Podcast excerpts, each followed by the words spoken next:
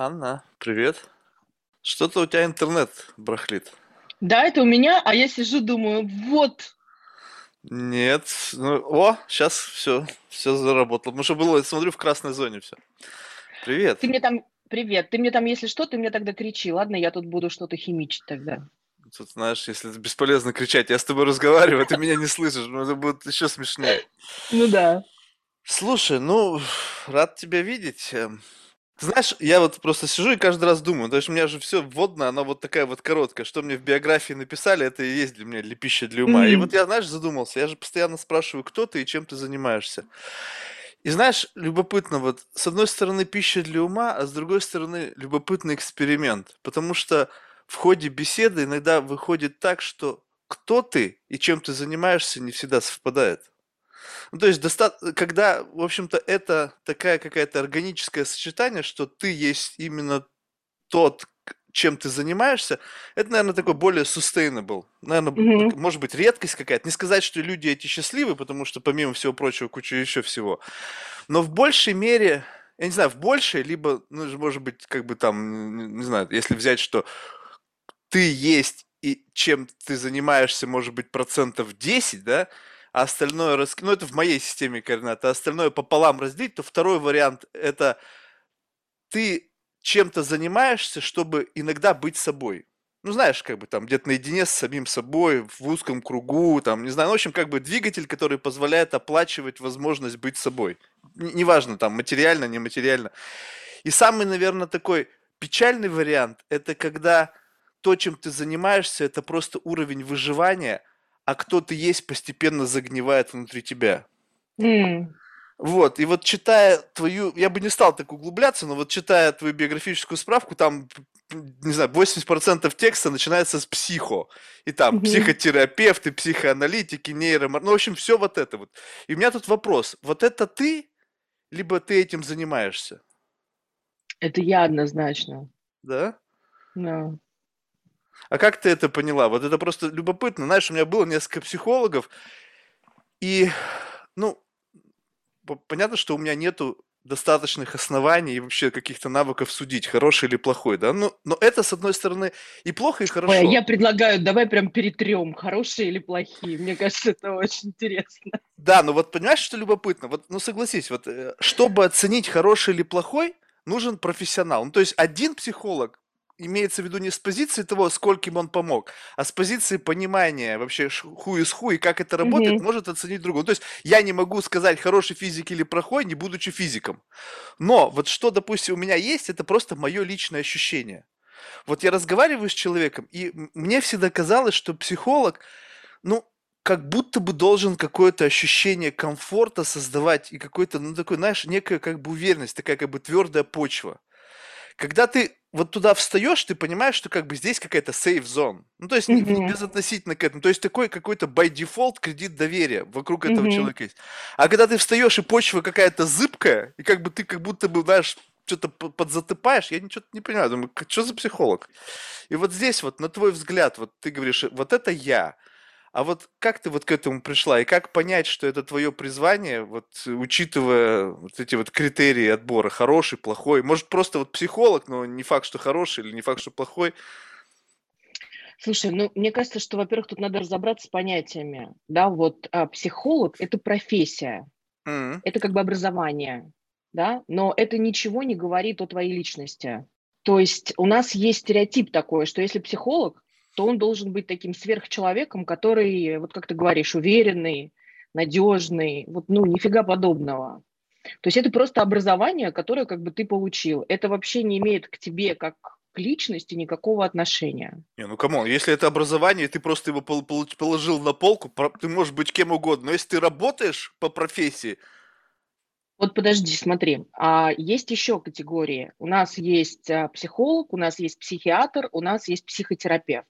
Mm. Вот если мы говорим о психотерапевте, то это человек, который не просто получил образование психолога либо психиатра, но это человек, который применяет эту теорию э, к практике. Он работает с людьми. И вот здесь к нему уже предъявляются совершенно другие требования, потому что для того, чтобы тебе стать психотерапевтом, тебе мало получить еще дополнительное образование. Самое важное, что отличает хорошего психотерапевта от плохого, это количество часов его личной терапии. То есть вот а, прям можно с ноги заходить в кабинет психотерапевта и спрашивать, сколько часов собственной терапии сколько часов супервизии, да, и вот тогда становится понятно, насколько человек может быть э, проработан, насколько человек может быть знаком с собой, со своими страхами, со своими комплексами, да, насколько он вообще владеет своим эмоциональным состоянием, настолько же он может предоставить безопасные условия для, ну, как бы, для своего клиента, пациента, как угодно. Слушай, вот, ну вот давай объясни мне, пожалуйста, вот эта супервизия. Вот честно скажу, вот по моему бестолковому уму какая-то здесь скользкая тема. Но если когда, вот я задаю вопрос психологу, там сейчас без имен, как тебе удается, ну банальный какой-то мой тупой вопрос, как тебе удается быть вот нейтральным в отношении там человеческих всяких вот пороков, ну условно там Да. проблем. Он говорит, ну вот супервизия, супер... и на этом стоп. То есть что-то я не понял. Я как бы вижу коридор длинную в жизнь, а человек встает вот здесь вот и говорит, супервизия. И ответ как будто бы должен меня удовлетворить. То есть я понимаю, что, может быть, вот в кругу людей, понимающих, этого ответа достаточно. Но я mm-hmm. что-то не понял, вот а как так? То есть вот за этим как будто бы больше ничего не следует. То есть что в этот момент супервизии происходит? Как тебе другой человек, ну, собственно говоря, люди из одной профессии, тебе помогает быть лучшей версией себя с точки зрения психолога? И вот здесь как будто бы что-то какой-то тайна под завесом не раскрывается. И вот что, что, вот, что за тайная сессия происходит? То есть вопрос такой, почему для, для тебя, как для профессионала, нужен кто-то, который как бы будет тебя таким образом направлять. Такое ощущение, mm-hmm. что этого, то есть бывает ли так, что, смотри, тебя поправляет кто-то, этого кто-то mm-hmm. поправляет кто-то еще того кто-то еще поправляет еще кто-то еще. То есть у вас такая какая-то взаимная супервизия. И это что, получается, какой-то такой некий коллективный разум? Ты как мой муж, знаешь, который говорит, у вас там секта. Ну вот что-то похоже. Да, здесь ты, ты э, как бы глубоко сразу копнул, и знаешь как, здесь невозможно ответить на этот вопрос, если мы не будем затрагивать какие-то теоретические аспекты, как работает мозг, как работает психика. О, вот это еще да? одна тема. Так работает мозг. И на этом точка. Ни хрена не катит. Почему? Тоже. Я как человек, который шарит в нейробиологии, я тебе могу Все. объяснить, как вот это именно. Работает. Вот это, знаешь, вот я буду тебя перебивать жестко, потому что Хорошо, вот в этот давай. раз со мной такое не прокатит. Я в а прошлый а что, раз... прокатывала? Вот один раз, знаешь, вот объяснение. Это была супервизия, mm-hmm. это так работает мозг. И на этом точка. Хорошо. Хорошо, давай я тебе объясню, как бы, вот что происходит на супервизии. Uh-huh. Когда, когда я работаю как психотерапевт с пациентом, а, я, я работаю как контейнер. Я uh-huh. впитываю ту боль, те эмоции, которые приносит мне пациент. Uh-huh. Далее возникает вопрос, а куда я с вот этой болью, с вот этими эмоциями? То есть если я сижу, например, на приеме, да, ну, как частная практика, я, например, так как я работаю отчасти в бизнесе, отчасти в, в частной практике, да, то есть, соответственно, я не беру себе, например, там целый терапевтический день, я не работаю так, да, я беру там 2-3 пациента в день, не больше. Но даже этого а, достаточно для того, чтобы, вот представь, что ты поработал с тремя людьми, у каждого своя проблема, у каждого своя боль, да, и каждый это на тебя а, проецирует, да, и ты это впитываешь. То есть задача хорошего психотерапевта работать контейнером для своего э, пациента, принимать те эмоции, перерабатывать их и возвращать. Дальше я выхожу из кабинета, куда я с этими эмоциями? Мне важно их куда-то контейнировать. Почему? Потому что чем больше у меня уровень эмоции это тревога, да, чем выше у меня уровень тревоги, тем как бы тем э, сильнее страдает мое критическое мышление, да, тем сильнее страдает мое вот это вот ощущение базового доверия и так далее. Ты должен это куда-то тоже контейнировать, понимаешь? Более того, поэтому как бы с одной стороны, как правило, у психотерапевта, у него есть свой психотерапевт, куда ты вот это вот приносишь, да, и как, кого ты контейнируешь то, что ты как бы взял у пациентов. Это с одной стороны. Но здесь еще есть такая штука психика же, я, я тебя прекрасно понимаю, потому что психика реально как бы это а, такая мета-штука, да, и как бы даже если мы вот условно на сегодняшнем уровне нейробиологии мы можем понимать, как что работает, мы можем это видеть там, э, ну, исследовать, да, там эксперименты какие-то проводить, собственно, твое понимание теории не делает тебя хорошим психотерапевтом, да, потому что это вот как раз-таки проработка своей личности. И что здесь происходит? Иногда бывает так, что когда ты работаешь с пациентом, ты попадаешь в свою слепую зону.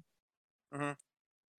То есть происходит, знаешь как, ты можешь реагировать эмоционально на то, что тебе приносит психотерапевт, ой, э, по Фрейду прям ошиблась, на, на то, что тебе приносит э, пациент, и не понимать, почему ты так реагируешь.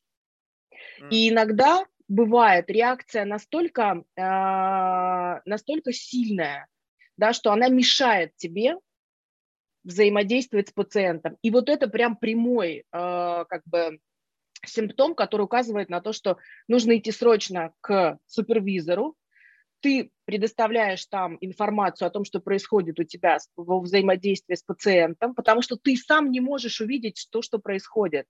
Пациент, скорее всего, задел тебя за какую-то твою историю, которой ты избегаешь. То есть она а, вытеснена у тебя из сознания, ты ее не осознаешь. Ее может увидеть со стороны только другой человек. Вот так это работает.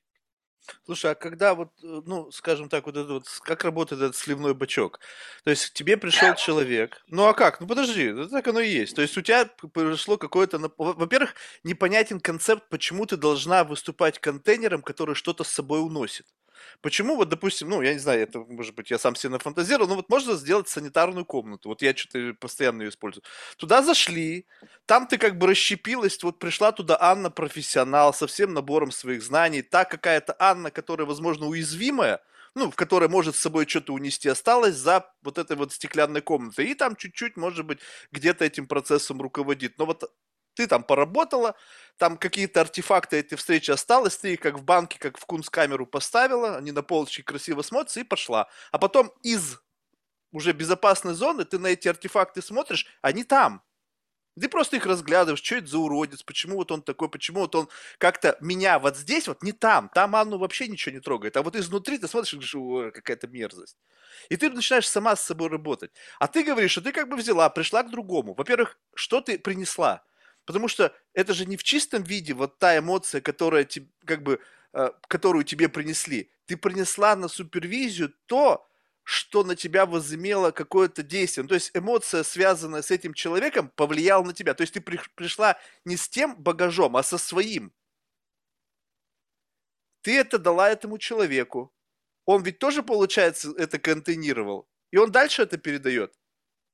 Ну, кому-то еще, да, у супервизора может быть свой супервизор, да. А это же получается так, что может и по кругу ходить? Ну, может, да. Да, я вообще ничего не понимаю. Тогда, понимаешь, вот э, ты теоретически хорошо э, разложил, да, что мы можем сделать вот это, вот это, вот это. Но я тогда у тебя спрошу, а технически как это будет выглядеть? Как я могу из своей психики достать что-то, и э, положить в баночку вот в эту. Как в этом-то и фишка, что тебе доставать ничего не нужно, потому что ты изначально с себя ничего не складываешь. Ну, представь себе, что вот... О, представь... давай вот здесь... Нет, подожди, подожди, давай вот здесь остановимся. А, если ты в себя ничего не складываешь, то это тот самый хреновый психотерапевт и психолог, о котором ты говоришь, понимаешь? То есть как бы это... Эм, это заставляет меня как бы лезть глубоко в теорию, насколько тебе это интересно. Мне очень интересно. Смотри, как, как происходит взросление ребенка, как происходит формирование эмоционального интеллекта. Ага. А, оно происходит через как раз-таки процесс контейнирования и процесс ментализации. Это два таких основных процесса. То есть а, родитель, да, ну как бы мама в большинстве случаев, она, вот ребенок капризничает, плачет там, да, там есть как бы взаимодействие там через зеркальные нейроны, мои любимые, да, вот это вот все как бы а, мама принимает эмоцию ребенка, ее перерабатывает, да, то есть она ее называет, ментализирует и говорит, ну, например, там, мой ты хороший, ты плачешь, да, я тебя слышу, я тебя понимаю, я там, я рядом, не волнуйся, вот это вот все, да, и как бы она проговаривает э, вот эти вот все чувства, да, и э, у ребенка это формирует ощущение базовой безопасности, ощущение того, что он слышим, ну, его слышит, да, что он как бы э, находится там в безопасных таких условиях, да, и, и более того, у него происходит связывание аффекта и когниции. И вот, собственно, что такое эмоциональный интеллект? Это когда мы можем посредством своих больших полушариев да, управлять как бы всем тем, что происходит в нашей лимбической системе, своими инстинктами. И вот условно люди приходят к психотерапевту за вот этим процессом, потому что в их детстве что-то пошло как бы не так, да, то есть вот где-то произошел вот этот сбой. Иногда люди не чувствуют, ну, ты, например, спрашиваешь там, что вы чувствуете, человек вообще ничего не чувствует, да, то есть его вот эмоционально-чувственная как бы сфера, она просто выключена. Иногда как бы чувство, то есть, знаешь, вот очень, очень важно понимать, что такое чувство. Да, у нас, э, возможно, тебе повезло, и ты вырос как бы в такой, в другой э, социально-культурном аспекте, да, все те, кто вырос э, там в Советском Союзе, так или иначе, может быть, и если не вырос, да, все равно же мы варимся в этом культурном uh-huh. аспекте. У нас же как? У нас же бессознательного нет, есть только сознательная любовь к родине, да. И я это совершенно без иронии говорю, потому что, ну, вот это, знаешь, материалистический взгляд на вещи и материалистический взгляд на человека, что человек как бы это такое, эм, сферический конь такой, да, в вакууме, и у него нет, как бы, у него есть только рацию, и нет, как бы, чувств. Вот современная там аффективная нейронаука, да, и как бы современные теории сознания, они говорят нам о чем? О том, что, ребят, вот вы как бы очень сильно заблуждаетесь насчет того, а, как мы вообще взаимодействуем, ну, как мы вообще живем, да, и что такое сознание. Да, что, в общем-то, а, ну, вот это тоже, знаешь, для психоаналитиков это сейчас такая как это сказать, э, большой челлендж, большой вызов. То есть мы тоже же привыкли, нас так учили, да, а, что а, как бы у человека сознание расположено в коре больших полушариев. Да? Современные исследования говорят о том, что это не так. Да? Сознание берет свое начало в стволе головного мозга, да? затем активируется в лимбической системе, и только потом включается кора. Кора включается тогда, когда а, то, что хочет сделать человек, да, как бы у него не получается. И вот тогда, когда необходимо новое какое-то решение, тогда подключается кора. А так вообще как бы мы живем, знаешь, можно сказать, в таком неосознанном состоянии и действуем теми автоматизмами, которые у нас усвоились в детстве. Вот эти автоматизмы, они могут быть э, адекватные, да, ну, которые как бы приводят к удовлетворению потребностей, а может быть неадекватные. И вот чувство, оно является индикатором как бы все идет хорошо или все идет плохо. Вот э, фишка в том, что, знаешь, вот эти, это называется предикция, автоматические такие паттерны, да, вот то, как мы привыкли удовлетворять свои потребности. И вот этот паттерн, он может быть негативный, он может вызывать, э, ну, как бы негативные эмоции, иметь негативную окраску, но тем не менее он усвоился, и он как бы ну, на автомате существует. Человек вырастает, а вот этот негативный паттерн, он как бы его изменить не может, да, и тогда а, то есть сам негативный паттерн, он о чем говорит? О том, что человек не удовлетворяет свои потребности, у него постоянно возникает там, это может быть агрессия, это может быть тревога, это может быть страх, все что угодно. И тогда человек приходит с этим как бы к специалисту. И вот, собственно говоря, здесь задача в чем специалиста? Да, работать с вот этим чувством. И вот то, о чем ты говоришь про, ну, как бы про контейнер, да, вот, собственно говоря, мы а, взаимодействовать с человеком, мы можем на уровне как бы разговоров, но это, это, не, это не меняет вот этого поведенческого паттерна, да, то есть как бы спуститься туда, ну, условно, как бы в недекларативную память и там что-то изменить, сформировать новую адекватную предикцию, да, можно только через чувства. Поэтому как бы угу хочешь или нет, как бы, понимаешь, это было бы очень просто, если бы мы могли, знаешь, там вот поговорить, потрындеть, там, да, час, два, три, и как бы все изменилось. Но, к сожалению, это вот, ну, не так. Слушай, ну вот тут сразу же у меня, знаешь, несколько вот таких вот, ну, опять же, от незнания, да, то есть все угу. берется от незнания. Вот меня, честно сказать, вот просто раздражает, когда начинают говорить про детство. Вот там в детстве тебя мама недолюбила. Ну, если я понимаю, конечно, что вот у этого есть какие-то, ну, как бы это тот момент, когда там зернышко проросло, пустило корни угу. глубоко, корневая система большая. Ну, сейчас ты уже взрослый. Ты уже можешь угу. на это посмотреть. То есть получается так, что это проблема людей, которые не понимают причинно-следственной связи своих внутренних поступков. Ну, то есть, допустим, вот у меня есть четкое понимание всего, что происходит в моей голове. Ну, по крайней мере, я сам себе так убедил в этом, да, то есть посмотрит специалист, скажет, что это не так. Но, по крайней мере, я пр- прекрасно понимаю, что и зачем, и почему. И поэтому, когда я привожу пример того, что вот как бы что значит контейнировать эмоцию? То есть ты как будто бы мне сейчас говоришь, что ты эту эмоцию переживаешь. И, и да. таким образом, когда она проходит через тебя, она какая-то там внутренние струны задевает, это выводит тебя из вот эмоционального эквилибриума, и ты уже не можешь видеть так от, чисто, как тебе нужно видеть как профессионал. Но вот представь себе, вот, вот скажем так, вот ты как психолог, ты знаешь, что такое радость? Ты можешь, не чувствуя радость, четко понимать, что в тот момент, когда должна ну, происходить радость, происходит внутри тебя. То есть можно ли понимать, что за эмоция, не испытывая эту эмоцию? Понимать можно, а что тебе это дает понимание? Ну вот смотри, ты говоришь, мне нужно переживать. Ты вот пришел к тебе человек, и он говорит, допустим, вот у меня там, не знаю, там, ну, какие, какие любые проблемы. Перечисление этих проблем, он как бы активирует разли- каскад различных эмоций. Ну там бум-бум-бум, там грусть, радость, разочарование, там может быть ревность. Ну, в общем, и ты четко понимая, что это за эмоции, ты просто говоришь, окей, как бы крыжики ставишь, чик-чик-чик-чик-чик, и ты потом смотришь, окей, это как бы должно активировать вот такой вот набор эмоций. То есть мне их переживать не нужно, потому что я знаю каждую из этих штук. То есть я знаю, что такое ревность, потому что мне 50 человек уже, или там тысяча о них говорил, и я понимаю, плюс-минус это один и тот же флейвор, да? То есть выкидываешь всю шелуху, которая там связана с предысторией, и оставляешь только флейвор. И вот ты копишь вот этот вот набор флейворов вот этих вот в этих банках, в этой комнате, но рефлексируешь над ними вне этой комнаты. То есть ты получилось что-то новое. Вот я люблю получать что-то новое с точки зрения эмоций. Вот это новое. Но я ее как бы условно, не то чтобы боюсь, я ее просто как бы ей не доверяю. И поэтому ты ее берешь и в колбочку ставишь, выходишь из этой зоны, своей вот этой комнаты стерильной, как эти вирусологи работают, и ты на эту колбу смотришь, и ты смотришь. И смотришь, как это, вот что это такое, почему это на тебя так влияет, сама, не со стороны на тебя кто-то говорит, что... Потому что самое страшное в этой всей истории, что тебе кто-то говорит, как на это реагировать. Ну, ты понимаешь, все довольно э, буквально, да? Никто, мне никто не говорит, э, как на это реагировать. Тогда нафига да? ходить? Смотри, здесь очень интересно, несколько моментов мы затрагиваем.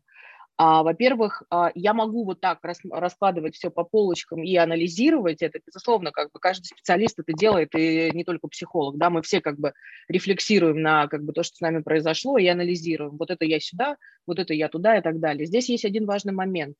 Вот смотри, ты сказал про радость, да? Mm. Вот радость это такая крутая штука, а, которую вынести довольно легко. Но, понимаешь, к нам не приходят люди, которые, у которых радость. К нам приходят люди, у которых больно. К нам приходят люди, у которых агрессия, понимаешь? К нам приходят люди, а, у которых страх. И вот представь себе, что ты а, как бы, ну, как правило, за любым конфликтом всегда стоят, знаешь, ну, за любой проблемой всегда стоят э, так называемые эмоциональная система, их конфликты. Например, вот э, один из самых, наверное, таких базовых и часто встречающихся, да, это а, выражение, мы все боимся выражать агрессию. Да, то есть как бы мы все, что такое агрессия? Агрессия – это когда ты испытывал фрустрацию, да, когда ты хотел чего-то, а тебе чего-то не давали, ты злился, и ты дальше подавляешь эту агрессию, потому что ты маленький, беспомощный, да, и ты вообще там зависишь от папы, от мамы, от всех вот них. Ты зависишь, понимаешь, Марк, тебе нравится, это не нравится, веришь ты в это, не веришь. Как бы, ну, это, как это сказать, э, такой, ну, Так это происходит развития. всегда. Почему ты ограничиваешь это только возрастом детства? Зависимость потому происходит что... всегда. Не-не-не, подожди, да, ну, come on, потому я... что вот... Не зависит только кто? Вот назови мне человека, подожди. который абсолютно ни от кого не зависит. Даже подожди. в взрослом возрасте. Подожди, вот, вот эти, мы сейчас говорим о том, как это формирует наши реакции поведенческие. Mm. Вот эти реакции, они закладываются до трех лет. Нравится нам, нам там это или нет, да, то есть у нас есть условно, вот если посмотреть на память, да, то есть у нас есть как бы память рабочая, это вот то, о чем мы с тобой сейчас говорим, да, у нас взаимодействие происходит посредством рабочей памяти. Это можно как бы а, приравнять к сознанию, да, вот объем этой рабочей памяти, он очень маленький, там максимум 7 знаков, да, 7 условных как бы единиц.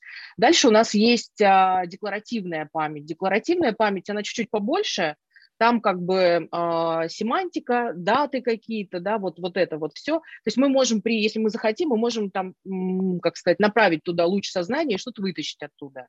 Uh-huh. Да, это вот то, о чем ты говоришь. Я смотрю на себя, я анализирую, я вижу причинно-следственные связи, да, то есть как бы я понимаю, почему я делаю. Ты это делаешь благодаря вот этим системам, да, вот рабочей памяти и декларативной памяти. Но самый большой объем памяти у нас не декларативная память. Это а, как раз-таки все события, все вот эти вот автоматические предикции, паттерны. То есть когда мы научаемся что-то делать, нам больше нет необходимости хранить это в своей памяти, да, потому что объем очень маленький. У нас это становится автоматизмом и вытесняется, и удерживается вот в этой недекларативной памяти. Понимаешь? И вот э, фишка в чем? Вот я научился ходить, да, то есть вот этот механизм заработал, это стало автоматизмом, это вытеснилось, я не задумываюсь о том, как ходить. Я научился ездить на велосипеде, говорить, и можно перечислять сколько угодно. То есть когда у нас сформировался шаблон, сформировался паттерн, он стал автоматическим и вытеснился в бессознательную память. То же самое, э, в недекларативную память. То же самое происходит и с отношениями, и с другими потребностями. Я научился получать там условно любовь, да, я научился взаимодействовать с другими. Криво ты можешь научиться хорошо, если тебе повезло и у тебя как бы нормальное детство, да, здесь это очень важный момент. А если у тебя что-то пошло не так, то ты научился это получать. Например, возьми мазохиста. Mm. Что такое мазохист? Это человек, который усвоил, что для того, чтобы ему доминировать в обществе, да, для того, чтобы ему привлекать к себе внимание и получать какую-то толику принятия и любви, необходимо все время страдать. И это люди, которые, вот смотри, этот автоматизм, автоматизм сформировался и вытеснился в недекларативную память. Вот эта причинно-следственная связь, о которой ты говоришь, она потеряна. Человек, как бы, он может даже рефлексировать и понимать, что елки-палки, но со мной все время что-то происходит. Меня увольняют с работы, меня бросают там, меня предают друзья, меня бросают супруги. Я, в конце концов, все время болею, да, я то с велосипеда упал. Ну, то есть это такое, знаешь, человек беда. Он может и осознавать этого, но почему так происходит и изменить это он не может. То понимаешь? есть ты хочешь сказать, что ты такого человека поправить можешь?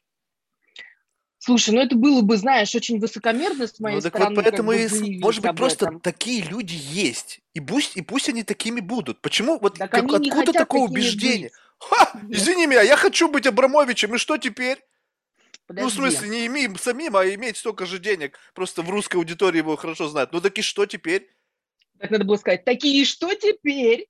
Ну и все, а... и никаких проблем с этим. То есть нужно просто Тут осознавать, смотри, что вот ты такой. Подожди, подожди, подожди. Но ты как бы разные вещи, да? Ты говоришь, что я хочу быть Абрамовичем, а тут человек страдает все время, понимаешь? Это как бы разные вещи. Я тоже, может, страдаю, что у меня яхты 200-метровой нету.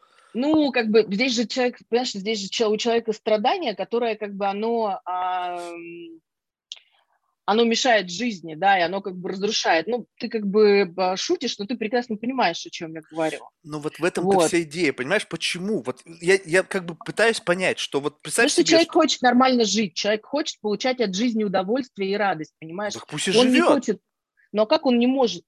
Ты понимаешь, что вот услышь меня, да, что а, вот эта а, логическая связь, которая, это действительно логическая связь, но эта логическая связь, которая сформировалась, когда ребенку было 2-3 года. Она неадекватна, ну, неадекватна взрослому человеку. И человеку, если ты об этом там с ним... Ну, во-первых, смотри, если мы даже вот, вот встречаем мазохиста гипотетического и говорим, ну, чувак, ну ты что, не видишь вообще? Ну, вот ты посмотри, как бы у тебя вот это, вот это, вот это. Ну, наверное же, есть какая-то связь. Ну, если э, у человека, как бы, скажем так, мазохизм, он разный бывает, да, вот есть люди, которые там это происходит совсем без, бессознательно, да, то есть как бы человек даже не поймет, о чем ты ему говоришь, потому что то, что с ним происходит, он вырос в этом, это вся его история, он даже не осознает, что здесь как бы а, он является причиной, да, что что это он так адаптировался, адаптировался. У него есть убеждение, что он бедный, несчастный, что жизнь к нему несправедлива, и все вокруг, понимаешь, хотят ему причинить только боль. Правильно, потому что он живет, используя мерило для своей жизни внешние факторы. А внешние факторы он в меньшинстве. И, соответственно, ему кажется, что вот мир не такой, какой вот он, вот он не под, ну, потому что он не соответствует той модели мира.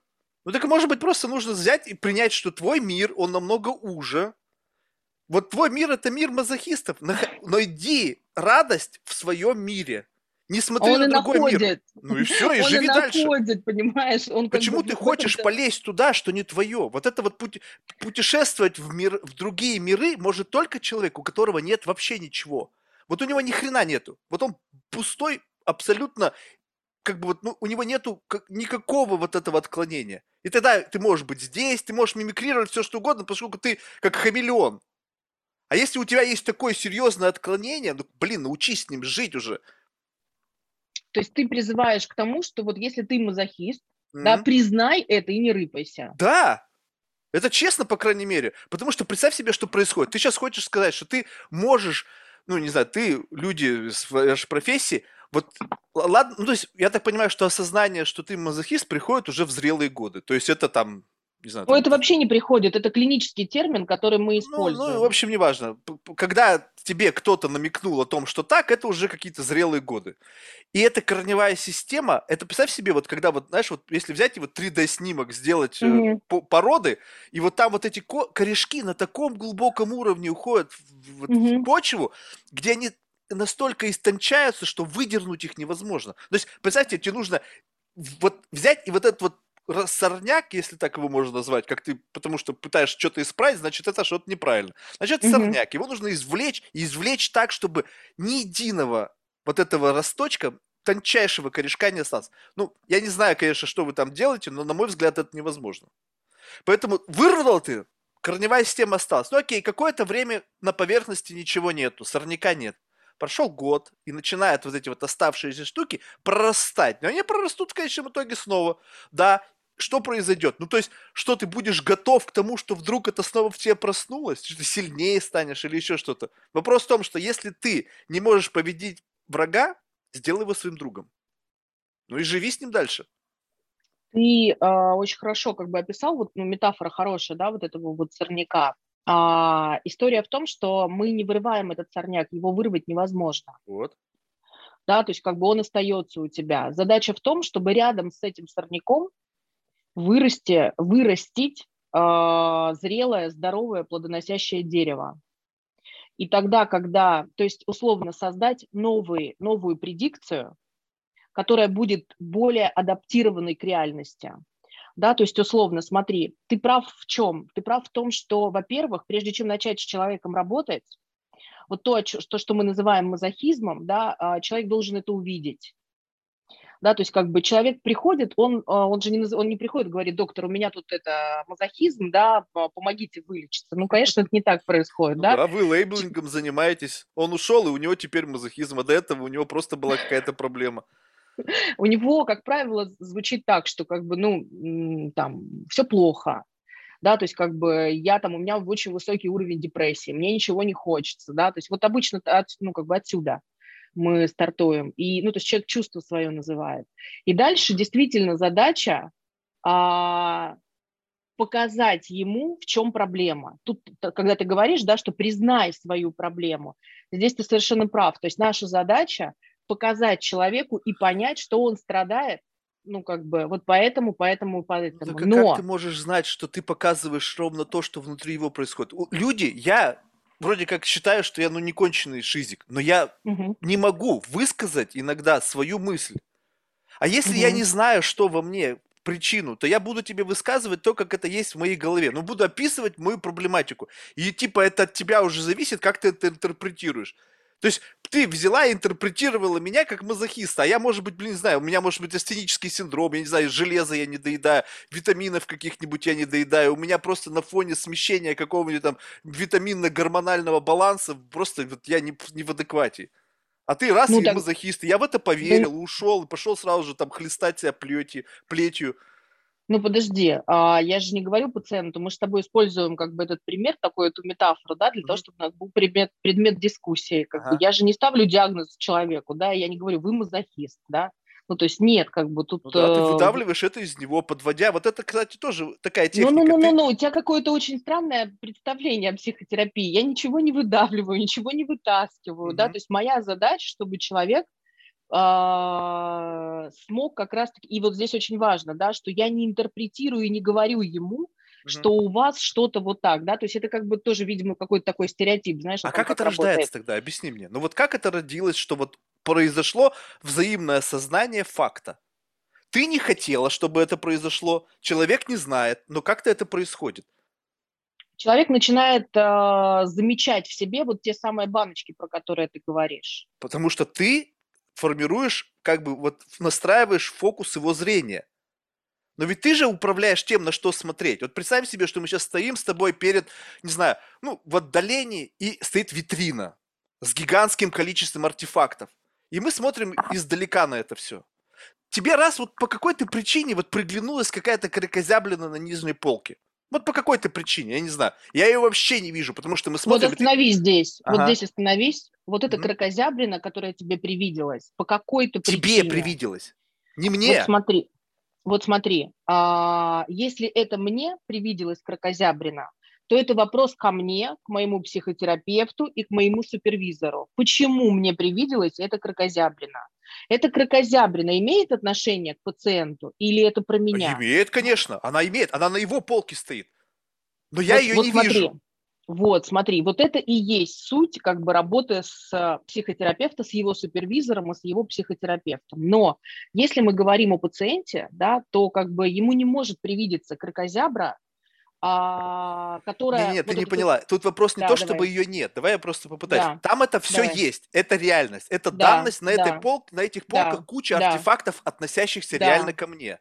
Но, да, окей. скажем так, что часть этих артефактов, они просто есть, но они не являются, не ложатся в основу моего диагноза. Ну, то есть, скажем так, они могут являться отличительными чертами диагноза, но для другого человека. Скажем так, в комбинации моего вот этого завихрения эта штука вообще никакой роли не играет.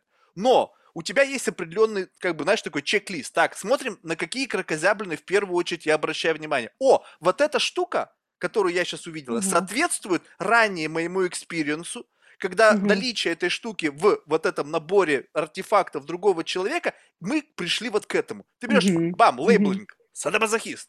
Или там угу. мазохист, хер его знает кто. А он вообще как бы не в курсе. Может быть, проблема лежит вообще на другой стороне стеллажа. А эта штука просто есть во мне. Да, ну вот, допустим, я люблю боль. Ну и что? Угу. Что, я мазохист из этого? Да мне просто нравится не только плюс, но и минус. Я как бы научился выхватывать не только с радости, но и с горя. Потому что это тоже энергия, тоже топливо. Какая разница? Ну, а, смотри, во-первых, э, вот это твое, да, я люблю боль, но как, ну и дальше пошла рационализация такая, да, то есть Все бы... надо рационализировать. Потому что только вот. тогда это работает. Потому что причинно-следственная связь. Потому что ты себе объясняешь, э, рационализируешь, да, подводишь какую-то там логическую, логически смысловую подоплеку под, под вот эту вот э, свою историю. Да, это одна тема. А другая тема, смотри, здесь же очень важно, что если человек приходит, э, например, там в ну, как бы с разным запросом, да, твоя задача понять, во-первых, э, Возможно, ну, например, там человек может к тебе прийти с эм, запросом про, ну, какое-то там недомогание, там, все что угодно, да, здесь очень важно не как бы не впадать в ересь всемогущества, да, и моя задача здесь, как бы, если, например, вижу, э, что это может быть там соматическим каким-то проявлением, да, ну тогда моя задача спросить у человека, а вы там анализы давно сдавали, да, вы там обследование какое-то проходили, потому что ты прав, вполне вероятно, очень часто бывает такое, что это может быть там следствием, ну, я не знаю, заболевания какого-то хронического, да, то есть как бы мне важно с этим разобраться, да, это одна история. Вот. Дальше а, история про то, что иногда это может быть а, история про психиатрию большую. То есть, условно, ко мне приходит человек, он излагает свои какие-то а, свои какие-то там жалобы, да, и при этом я понимаю, что это не моя зона компетенции, что здесь нужен психиатр и нужна, например, а, психофармакология, да, то есть как бы ну, условно, там, если мы говорим о су- суицидном каком-то состоянии, да, но я, например, не могу брать на себя ответственность, работать с человеком, который думает о, а, о том, чтобы покончить с собой, да, моя задача отправить его к психиатру, да, для того, чтобы как бы как минимум были выписаны антидепрессанты для того, чтобы работать дальше с этим человеком. Понимаешь, то есть это, это как бы а дальше, условно, если я понимаю уже, что вот эта зона моей компетенции, да, и вот эта загогюлина, о которой ты говоришь, она, она именно связана с твоим запросом, да, то есть как бы ты же тоже, как бы, вот смотри, ты говоришь, вот там, у меня вот это на полочке там и так далее, да, но если это у тебя на полочке, и ты не сидишь у меня в кабинете, то я тебе ничего не скажу, это как бы твои загогюлины, твои там баночки у тебя на полочке, и ты с этим живешь. Да, но вот речь-то идет о том, что ты говоришь, вот ты пришел, то есть хорошо, когда человек приходит с, с, как бы, ну, с осознанием проблемы. А ведь сейчас в силу распространения как бы вот этой вот темы, то, что как бы у каждого должен быть там шринг до next door, да, как это, то получается, я пришел только потому, что как бы это, ну, надо иметь. Вот а, надо разделить. Вот когда реально проблема проблема, и уже ничего не помогает. То есть это рушится жизнь, там, и кто-то надоумил. Причем, как правило, у таких людей у них даже мысль такая не возникает. Потому что они настолько вот в этом головнике, что они даже не понимают, что можно кому-то прийти за помощью. И тут кто-то надоумил, бам, пошел. Но большинство, мне кажется, приходит ну просто ради прикола. Потому что это нужно. Что-то там все подкорректировать. Типа мы superhuman, сейчас нужно себя прокачивать, мне нужно ходить к психологу, сколько у тебя курса психотерапии. Вот это весь этот bullshit. Вот. Mm-hmm. И, и получается так, что когда я пришел к тебе, вот представь себе, вот пришел к тебе я. Mm-hmm. Ну, ради любопытства. Я не знаю, ну вот ну, нет, представь себе, что я брать, могу это, уйти это... оттуда, ты мне такого там наговоришь про меня? Ну, не с первого раза. Первый раз я там буду, там меня будешь отшелушивать одно, другое, третье. И потом ты что-то найдешь. Потому что ты насмотрена, у тебя хороший там бэкграунд с точки зрения академических знаний. Ты обязательно во мне что-нибудь найдешь. Если я, допустим, такой человек, который все ну, как бы записывает и принимает близко, я могу этот лейбл к себе повесить, как бы записать, а, вот что во мне не так. И я уйду, и ты меня изменишь. Я, может быть, не такой, но в силу того, что твоя репутация, поскольку как-то я у тебя оказался, я, наверное, сделал какой-то research, мне кто-то тебя порекомендовал. Я раз пришел, я, значит, должен быть открыт. Я же не прихожу к тебе так, ты ни хрена не знаешь, я тебе сейчас все расскажу. Нет. Я прихожу к тебе как в позиции, вот, ну, как бы, ты помоги мне.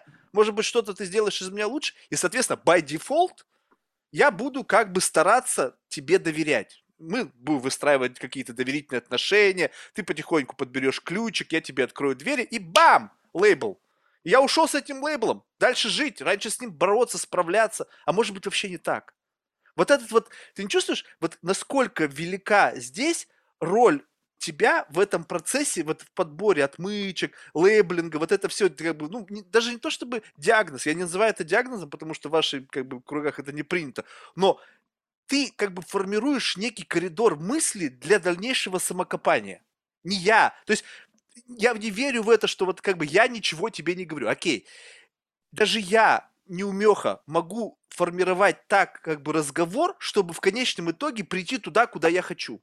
А ты-то уж тем более. И, соответственно, задавая правильные вопросы, ты можешь прийти туда, куда ты заранее как будто бы увидела вот эту на полке, вот этот артефакт, и ты бессознательно идешь сложным путем к тому, чтобы мы к этому артефакту пришли, и ты мне говоришь, вот видишь, мы вот далеко там стояли, ты не видел. Вот сейчас мы подошли, ты близко, ты видишь эту штуку? Я говорю, ага, я вижу. Вот это ты.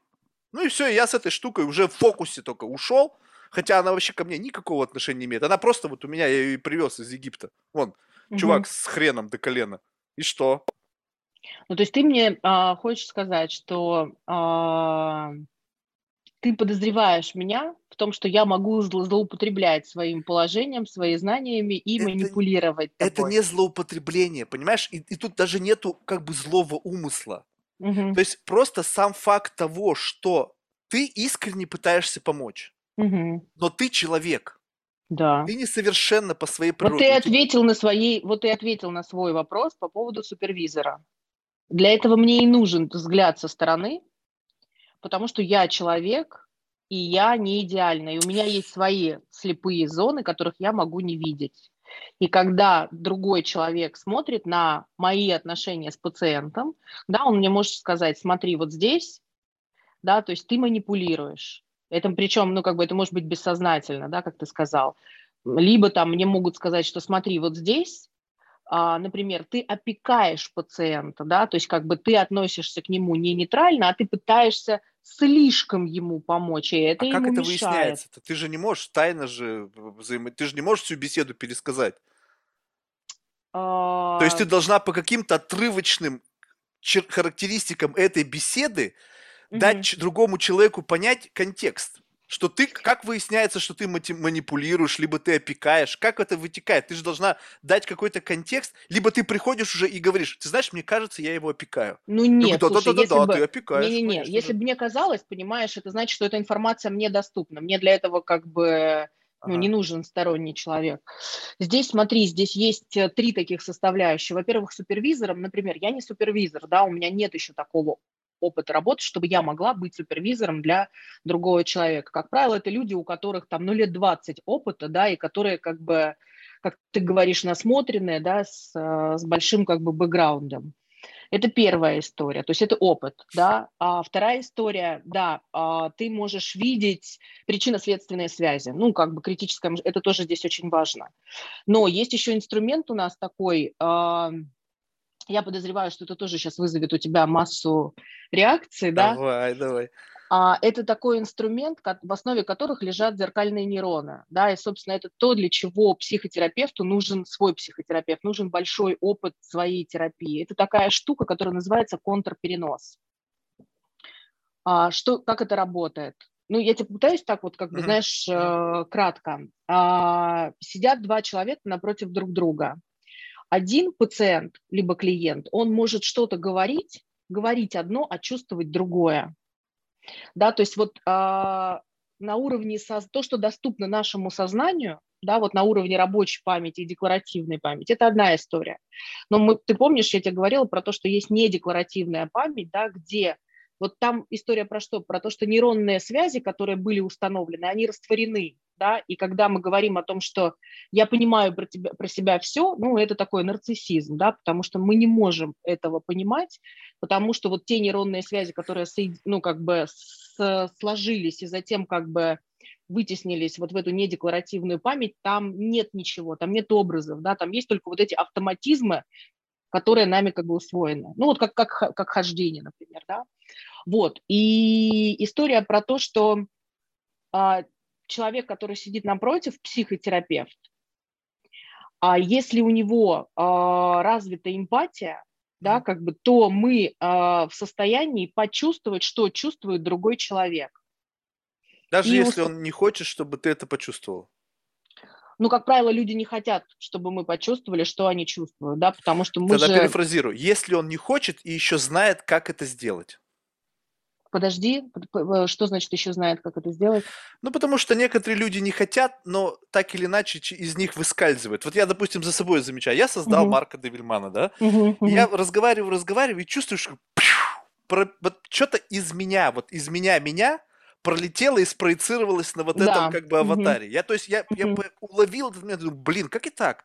Почему я не удержал вот эту херню, которая из меня вылетела? То есть, получается, что есть какой-то режим, в котором я говорю, говорю, говорю, и вот этот фильтр, видимо, перегружается, и начинают вот эти фотоны вылетать из меня, и вот эта гравитация уже их не удерживает.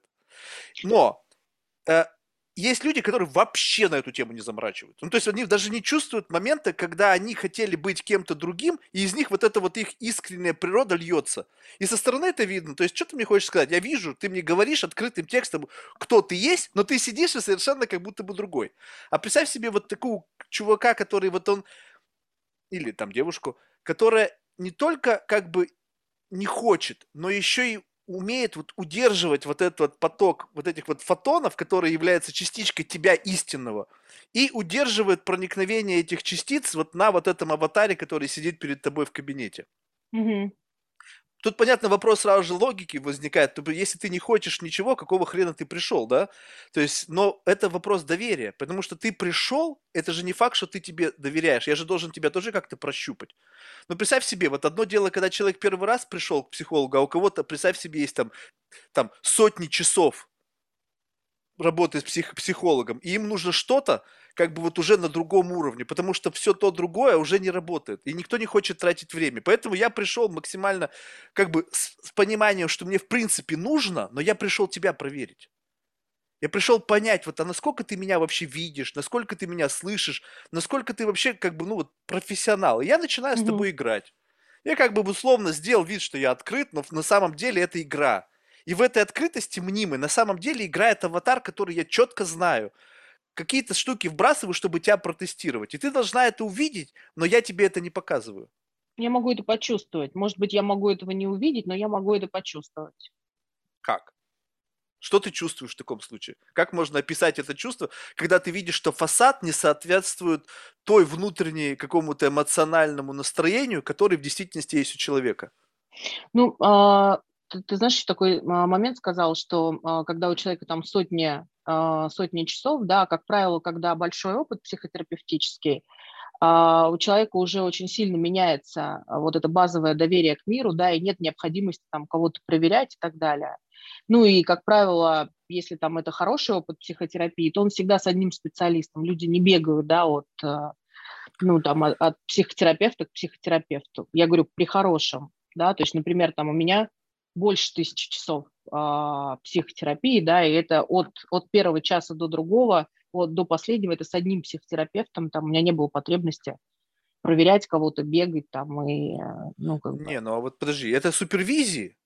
Не-не-не, это свои терапии. То есть супервизор и своя терапия это два разных человека. Это разные, это разные должны быть разные люди, да.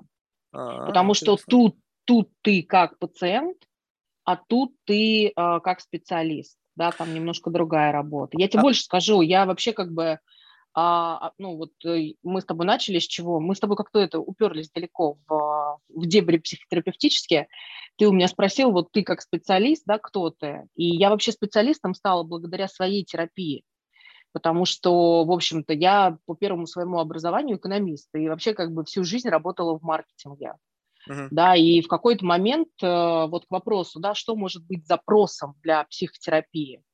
В общем-то, знаешь, когда я м- барахталась на уровне офисного планктона, да, то есть там на, на уровне там линейных менеджеров и так далее, было все нормально. Ну, то есть как бы я всех строила, да, как бы я там доминировала, я там всеми управляла, и было все нормально. Но в какой-то момент э, как бы это давало рост, это давало как бы свои результаты, и я стала взаимодействовать там с генеральным директором плюс с владельцем компании. И вот здесь я посыпалась. Потому что как бы когда я оказывалась там э, на совете директоров, и, ну, например, там что-то было не так, я либо топотала ножками, да, как бы э, требовала своего, либо, если у меня так не получалось, я начинала рыдать крокодилями слезами. Вот, ну, в общем, это была такая забавная история, да, потому uh-huh. что вот, э, ну, как бы это случилось, когда я работала вот в федеральной парфюмерно-косметической компании здесь, в России, и почему-то так сложилось, что весь совет директоров были мужики. И вот я как бы директор по маркетингу, да, и вот так вот ножками топачу. Ну, то есть я в какой-то момент поняла, что пипец.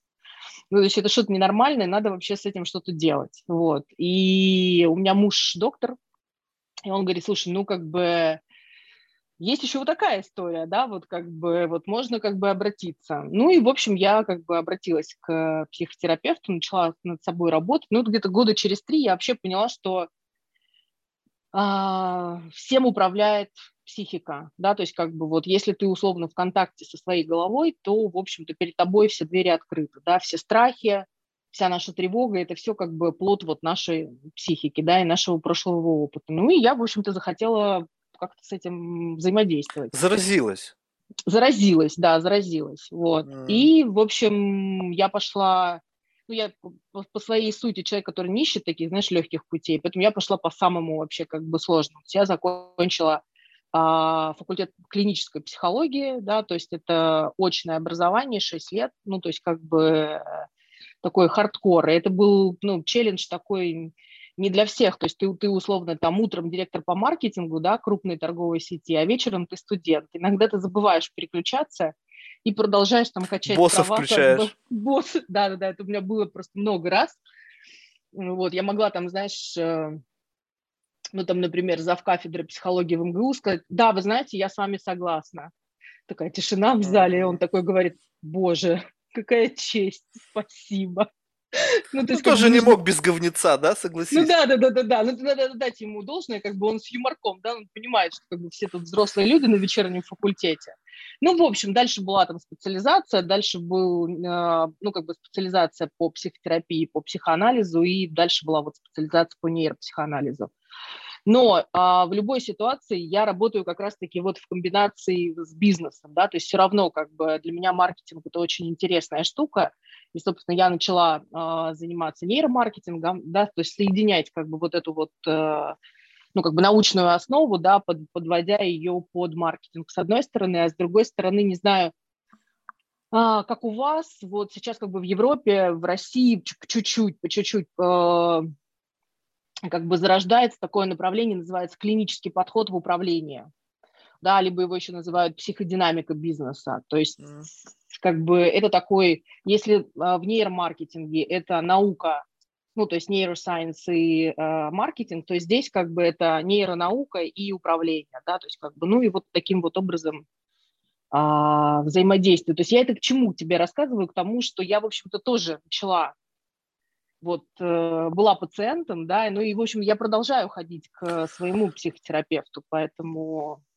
Слушай, ну вот все это как бы без обид, но вот просто говорю как есть. Вот меня вот Давай. это смущает. Ну, то есть, вот честно тебе скажу, вот какая-то есть в этом некое смущение. То есть, сейчас мы разобрали тему, почему нужен супервизор, хотя, ну, в общем-то, ты мне, как бы, мы прошли чуть-чуть глубже, но в целом, как бы, идея такая, что есть кто-то, как бы, если супервизор твой, он более опытный человек, то, по сути, он как бы управляет природой твоих решений, поскольку ты, иначе, если ты его не слушаешь, либо как бы, либо если он из тебя вот что-то не выковыривает, но тоже выковыривание, опять же, кто какой, так и выковыривает. Ну, то есть, вот, ну, понимаешь, вот есть какая-то очень серьезная как бы влияние, так или иначе. Сейчас все, наверное, психологи сказали, нет, мы не влияем, мы там не, все абсолютно невидимки.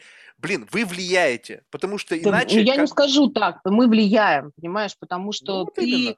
ну, как бы, здесь вопрос... Знаешь, есть школы, бы есть, Абсолютно. есть какие-то течения, есть, и вот в зависимости от того, кто твой супервизор, кто был его супервизором, каков experience, это вот тот как бы набор инструментов, скажем так, кто-то рубаночком проходит, а у вас стамесочка да. идет, да, кто-то идет да. там, не знаю, с каким-то там тонкой напилки, а вы ж там, не знаю, напильником таким жестким проходите. Ну, то есть, у, несмотря на то, что вы все преследуете одну и ту же цель, помочь, инструменты совершенно разные, и это влияние. Но вот тут очень важный момент. Вот я хочу... Почему? Потому что...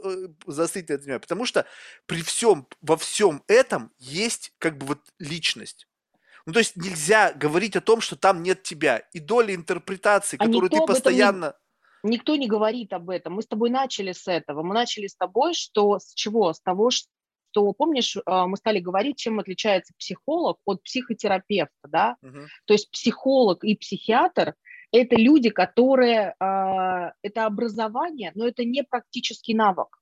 Mm-hmm. Да, то есть психиатр не работает как психотерапевт. Психиатр, он может оценить состояние, выписать таблетоса, да. Mm-hmm. Что делает психолог? Здесь вот, кстати, большая путаница, и у нас же в России это никак не регулируется. Там, например, в Америке, да, то есть, э, ну вот насколько я там могу судить по коллегам, э, психотерапевт – это всегда либо клинический психолог, да, а, либо это психиатр. Ну, и то, и другое – это там 6 лет базового образования. И только, в, и только после еще одной специальной ну, специализации в области психотерапии ты имеешь право работать с пациентами. Да, у нас в стране ты можешь закончить э, там полтора года психолога на базе любого высшего образования и уже пойти работать с пациентами, понимаешь? И это, конечно, это огромная проблема, потому что это никаким образом не, не, не регулируется, понимаешь? И ты вот, например, там а, можешь видеть ситуацию, когда, ну, на меня, например, там это произвело в свое время большое впечатление, когда практику проходила, там э, приходит человек, да, э, в, в центр обращается, да, и он понимает, что его будут консультировать э, студенты да, и вот ты как бы понимаешь, что человеку нужно, ну, там, что у человека а, не, а, что у человека как бы, ну, психиатрия большая, да, то есть, ну, я вижу, что это, например, там, вялотекущая шизофрения, да, и тогда я рекомендую человеку обратиться к психиатру, даю ему рекомендацию, кому я его могу отправить и так далее, да, но в основном вот сидят вокруг меня там в группе 20 человек, и они не видят этого. И это катастрофа, понимаешь? Потому что ты не можешь, ну, условно, как бы, если ты терапевт, то ты не можешь делать операцию, да, и вот, ну, здесь то же самое, да, я не могу работать с патологией, с патологией, которая там из большой психиатрии, то есть это психиатрическое заболевание. И вот, ну, как бы это проблема образования на самом деле, да, и возвращаясь к, психотерапии, действительно, ты прав абсолютно, основной инструмент работы нашей – это личность, это твоя личность. И насколько твоя личность здорова, насколько она проработана, насколько ты, то есть количество часов твоей психотерапии, это про что? Это про то, что э, ты таким образом как бы познаешь себя, да, и заполняешь вот эти вот лакуны такие, да, свои слепые пятна. Безусловно, никто тебе никогда не скажет, что вот я тут идеальное зеркало, понимаешь, я тут себя полностью проработал. Знаешь, у меня есть такое выражение, как только мы достигли дна, снизу постучали. Да, ну понимаешь, вот в этом-то вся идея. Вот ты вот сейчас давай вот это тоже запишем, да. что ты как бы самое важное в этом процессе условно, что ты целостная личность, и ты как бы более-менее как бы, ну, выровнена. То есть ты не привносишь своих каких-то тараканов в эту историю, что может явиться еще большим катализатором для я вот пока, этого. Понимаешь, я делаю, ну, то есть я делаю все, чтобы этого не происходило. Да, я работаю, продолжаю работать над собой, да, то есть я продолжаю учиться, я продолжаю ходить к супервизору, я делаю все для того, чтобы обезопасить тех пациентов, которые ко мне обращаются, да. Да, но и на First Play ты сама была в этом кресле, понимаешь? Вот это да. немножечко да. как бы, э, понимаешь, вот ну что-то есть у меня в этом. То есть как бы когда ты начала с того, что ты сама сидела напротив, и тебя просто это увлекло, потому что ты, может быть, почувствовала в себе какие-то изменения в лучшую сторону, что ты стала собой руководить и так далее, что впоследствии, может быть, за счет прокачки ты стала там более профессиональной, и ты как будто бы вот это вот заразилась тем, что ты раз это произошло со мной, передо мной сидел человек, который был в силах эти изменения сделать. Это, знаешь, такое ощущение, что как бы ты нашла просто новую, новую возможность, где быть боссом. Ножками топать. Только как бы уже это не показывать. И тебя это увлекло. Понимаешь, вот не кажется ли тебе, что ты пришла сюда, не, не, вот сейчас очень важно, то есть я как бы вот в такие большие слова, что я пришел в профессию помогать людям, это как бы, знаешь, вот для каких-то, наверное, тоже вот людей, которых, которым это достаточно, которые готовы здесь поставить точку. Я бы пошел еще чуть-чуть дальше и в конечном итоге, для тебя вот это что? Вот ты сидишь, помогаешь человеку, окей, вот это, скажем так, вот мы эту линию прошли, окей, ты помогла. Тебе-то что вот в этот момент? Дальше что? Ты что, довольна просто от того, что ты помогла человеку? Нет, ведь там ведь что-то есть для себя. Вот, а что для а, себя? Смотри, а, я, во-первых, не говорила тебе о том, что я пришла помогать. Не-не, да, я просто бы... взял такое клише. Mm-hmm, ну, то есть, mm-hmm. вот просто для того, чтобы было понимание, что это не точка, это есть дальше. Я, наверное, знаешь, как скажу, а, психотерапия помогла мне вылезти из огромной, из огромной эмоциональной задницы. А, я вы, вылезя из нее, да, mm-hmm. я могу помочь другому человеку пройти этот же путь. Зачем тебе это надо? Потому что психотерапия изменила мою жизнь, в корне изменила. И ты теперь хочешь изменить жизни других людей? Я не хочу. Я знаю, что это работает, да, и если у человека есть такая, есть такая потребность, у меня есть компетенция, чтобы ему, э, чтобы он прошел этот же путь, вот и все. Тогда ты можешь просто честно признаться, что ты нащупала классный инструмент, Абсолютно который верно. тебе помог, и ты ну, получила необходимый набор знаний, который теперь да. можно э, Абсолютно. коммерциализировать. Да. Ну, коммерциализировать, Не, ну, знаешь, ну, это... Подожди, вот, э, вот от, откуда отрицание? Ну вот почему, вот, вот, что, вот знаешь, вот что я люблю? Я люблю в людях честность. Окей, я понимаю артефакт добра, что это, помимо всего прочего, приносит кому-то, людям какой-то душевный комфорт. Ну, окей, но это идет как бы как придачу, как логотип на сумке. Вот она сумка есть, но там есть и логотип. Угу. Но в этом момент ты что? Ты ведь как бы вот если ты не, вот не настолько идеализируешь саму природу этого процесса, что ты вот, знаешь, вот есть люди, о, я хочу, чтобы, не знаю, все люди были счастливы.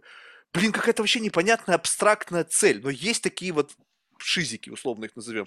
Ну, это такое, знаешь, я сразу как бы, это такая маниакальная история, да, да, это да, человек, да, да. который верит в то, что он там способен а, изменить мир, да, я понимаю, о чем ты говоришь. Поэтому вот честно, вот тут вот как бы я финансовый просто, знаешь, аспект, что... вот ну, насколько ну, нет, он вот... важен? Вот я тебе про это хочу сказать, что я как человек, который, э, у которого там своя лаборатория по нейромаркетингу, да, я раз, зарабатываю не, несравненное количество больше денег, чем как э, практикующий психотерапевт. Okay, тогда это плюшка не финансового плана, но которая влияет на твой бизнес дает тебе дополнительный credibility, который позволяет тебе Совершенно продавать услуги верно. своей компании. Совершенно верно, да, да, да. То есть здесь есть определенная доля цинизма в этом. Абсолютно. Ну а как, ты понимаешь, я бы не назвала это цинизмом, я бы назвала, потому что цинизм все-таки в моей картине мира имеет другую коннотацию. Подожди, вот это я любопытно, бы... какую? Потому что я бы назвала это здоровым нарциссизмом. Вот ну, нарциссизм А-а-а. это тоже а. такое, знаешь, как бы ну, как сказать, ну, избитый термин, который окрашен немножко негативно. Да, здесь история про то, что, а, да, я как бы прошла этот путь. Этот путь для пациента, ну, как бы дорогой, да, как шутит мой муж, такие сколько квартир мы купили твоему психотерапевту, да? Угу. То есть как бы здесь это, это история про это. Это возврат инвестиций. Да, то есть плюс как бы а, плюс свое образование, да, ну как бы, которое тоже дорогое, в которое ты вкладываешь очень много как бы времени, средств и так далее, да. И здесь я не буду, знаешь, тут э, говорить тебе о том, что, ой, ты знаешь, Марк, нет, я вся такая вот-вот-вот. Это как бы как раз-таки признак того, что что-то во мне не проработано, и я боюсь признаваться да, в своих заслугах, да, я боюсь признаваться в том, что я получаю от этого удовольствие. Вот ну, стоп, подожди, удовольствие. Да. Удовольствие от чего? Удовольствие от того, что ты видишь, как человек меняется, ты видишь, как качественно меняется его жизнь. Видишь, либо непосредственно в этом участвуешь? Потому что видеть это, знаешь, вот смотреть на... Представь себе, что ты смотришь на то, как распускается цветок, но ты в этом процессе вообще никакой роли. Ты сторонний наблюдатель. А вот если ты за ним ухаживала, его поливала, добавляла туда удобрения, поставила его на свет, и вдруг он расцвел, это как будто бы есть в этом частичка тебя, несмотря на то, есть. что это... Конечно, То есть конечно. ты кайфуешь я... от того, что конечно. ты чуть-чуть немножечко туда заходишь со своими Я штуками. с поливалочкой, я там с поливалочкой, понимаешь, я там а, определенную микросферу создала, безусловно, да. Но ну, то есть, если так знаешь, сказать грубо, то любовь к манипуляции. Ну вот ты тоже понимаешь, вот все, о чем ты говоришь, это все время сваливается в в историю про, про, знаешь, как про влияние на человека, но у тебя это имеет отрицательный Никакой, вот, вот это непонятно, почему ты так считаешь. Я люблю, я хочу научиться, чтобы вот это я мог делать, причем настолько изящно. И я нет, сколько не, вот даже если это звучит цинично, некрасиво, а мне похер. Я просто mm-hmm. знаю, что кто-то это умеет делать, и мне это нравится. Я знаю, что люди умеют так под кожу залазить, что они вот прямо... И ты как будто бы вот их марионетка, и ты это не почувствовал. Это было изящно, в тебя зашли, а ты вот, не понял. Да, вот знаешь, мы, мы где-то тут, ты тоже уже это, об этом говорил, мы где-то там э, как бы свернули с этого момента. Вот э, ты абсолютно прав, это так и есть, да. Это заканчивается где-то лет через шесть своей психотерапии. То есть ты вот когда приходишь к психотерапевту, uh-huh. да, у тебя есть как бы эта интенция. То есть я вот то, о чем ты говоришь. Но потом это, это, это свидетельствует о твоей беспомощности. Что такое влияние на других? Это же всемогущество, понимаешь? Да ну блин. Ну как блин, ну тут так, да, я могу влиять, я могу оказывать влияние на других, понимаешь? Почему? Это стоит. просто состязание. Ты представь себе, да. вот ты ходишь в тренажерный зал, да? Да, да. И ты чувствуешь вот это вот резистанс, ты побеждаешь эту штуку, лежащую Конечно, на твоих плечах. Так это и есть доминирование. Да, а, а почему это не игра? Это, кстати, ты э, очень интересный момент ты затронул. А, знаешь ли, в нашем мозге есть такая эмоциональная система, которая называется игра. Угу. Да, то есть интересно, для чего она нужна, эта игра. Вот она нужна как раз-таки, во-первых, э, она позволяет выстраивать отношения в группе, и она позволяет выстраивать иерархию. То есть посредством игры мы э, существуем в ситуациях, как в реальности, как бы, где устанавливаются вот эти, знаешь, как бы отношения подчинения либо доминирования. Поэтому, как бы, да, это вот, ну, это имеет место быть. Но, смотри, здесь вопрос в том, что чем глубже ты погружаешься в себя, да, то есть как бы а, тем, а, как бы задача, собственно, вот как раз-таки психотерапевта, да, прийти, ради чего мы так долго в психотерапии? Для того, чтобы прийти к тому, да, чтобы манипуляция стала вдохновением. Вот запрос на манипуляцию перерос в формат вдохновения, потому что, понимаешь, вот механизм один и тот же. Ну, например, смотри, лидерство, история про лидерство, да, вот есть лидерство. Кто такой лидер? Ну, так вот, если без прикрас. Человек, который доминирует над другими, да, альфа, который как альфа. бы... Да, да, альфа-самец, альфа-самка, которые как бы стоят на вершине иерархии. Но лидерство бывает разное. Бывает лидерство манипуляционное, а бывает лидерство вдохновляющее. И тот, и другой стоит на вершине иерархии. А почему ты не считаешь, что вот в идеале там может быть все что угодно. Там может быть в нужный момент это, в нужный момент. Вот почему всегда людей, вот, вот, вот, вот я сейчас объясню, в чем фишка. Всегда пытаются, вот есть какие-то там 3, 4, 5, 20 коробочек, и тебя пытаются в одну коробочку засунуть. А я хочу уметь и из этой коробочки что-то, и из этой, и из этой, и смотреть, что в какой момент времени максимально эффективно использовать. Использовать влияние через манипуляцию, использовать внимание через удивление, через... Ну, то есть уметь использовать то, что нужно в определенный момент времени. А не быть всегда одним, всегда в одну и ту же штуку бить с одной и той же монтировкой. Блин, да я хочу, чтобы у меня на верстаке было такое количество инструментов, чтобы я просто мог каждый в какой-то мере, по крайней мере, понимать, как держать в руках. Не говорю, что мастерски использовать, это невозможно. То есть, ну, парочку хорошо уметь использовать, а другие, по крайней мере, знаешь, как это вот неумелый чувак, но все равно что-то может отверткой прикрутить. Вот mm-hmm. хотя бы быть вот таким, который что-то может прикрутить или гвоздь забить. Здесь история про то, что когда ты э, у, у каждого из этих инструментов есть как бы условная, ну, некая иерархия, да, то есть как бы вот когда ты на одном этапе, ты используешь вот это, на вот этом этапе используешь вот это. Вот это ты скажи ты... художнику, который один рисует кистью, другой карандашом, а третий фломастером, а, а, а четвертый стилусом. И ты ну, скажи, ну, ну вот кистью это больше мастерства. Он тебе скажет, да какого хрена, вот я карандашом делаю, и меня ценят. А другой стиль, да я вообще без всего, без красок, у меня стилус и компьютер. Ну, послушай, здесь мы как бы, ты вот видишь, как э, манипулируешь мной сейчас, да, то есть я тебе говорю о человеческих как бы взаимоотношениях, а ты раз все и привел как бы Рационализировал. Рацион... Да, рационализировал. Ты же прекрасно сам ржешь, сам прекрасно понимаешь, что ты Нет, ну такой пример может быть? Ну, вот, ну не может вот... быть. Понимаешь, я хочу нет? тебе сказать, что когда ты осваиваешь инструмент вдохновения, да, как бы тебе уже не нужен инструмент манипуляции. Зачем? То есть ты хочешь сказать... Подожди, но вот инструмент вдохновления, ты понимаешь, такое ощущение, что вот в моей голове инструмент вдохновления это значит что? Что я могу каким-то навыком внутри себя вдохновить кого-то на что-то. И делать это могу вот так. То есть я умею это делать. Потому что когда человек просто вдохновляет, вот я не знаю, вот Илон Маск, он вдохновляет, вот он ну, вдохновляет, это наверное, как будто бы глагол. Угу. Вот в моей голове.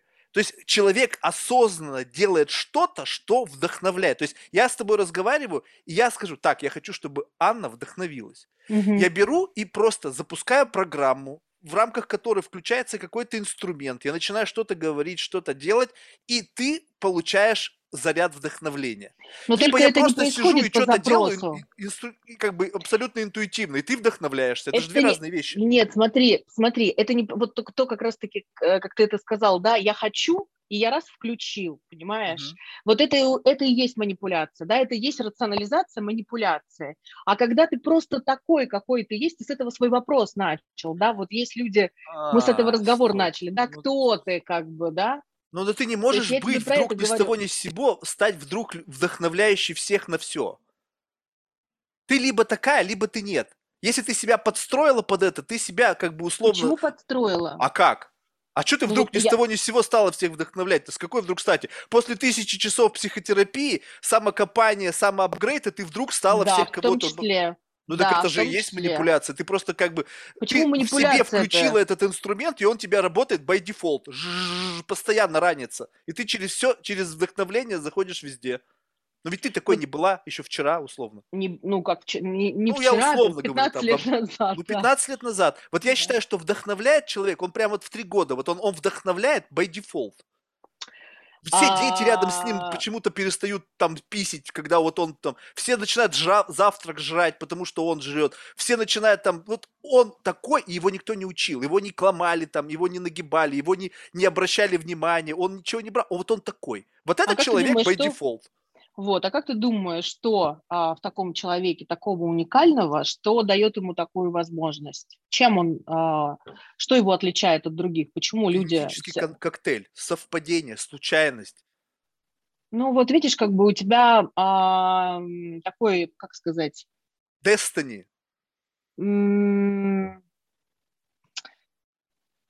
не хочу уходить, да, вот глубоко как бы вот в эти вот ну, научные истории, но ты же понимаешь, что на сегодняшний день, да, у нас мы существуем в формате а, псих, там, био, психо, а, социальной модели человека, да, и говорить о том, что это генетика, ну, это как бы, генетика – это только одна треть, да, то есть как бы с позиции генетики это обозначает, что да, у человека сильная нервная система у этого ребенка, да, которая как бы и высокий уровень как бы возбуждения. Ну, вот и все.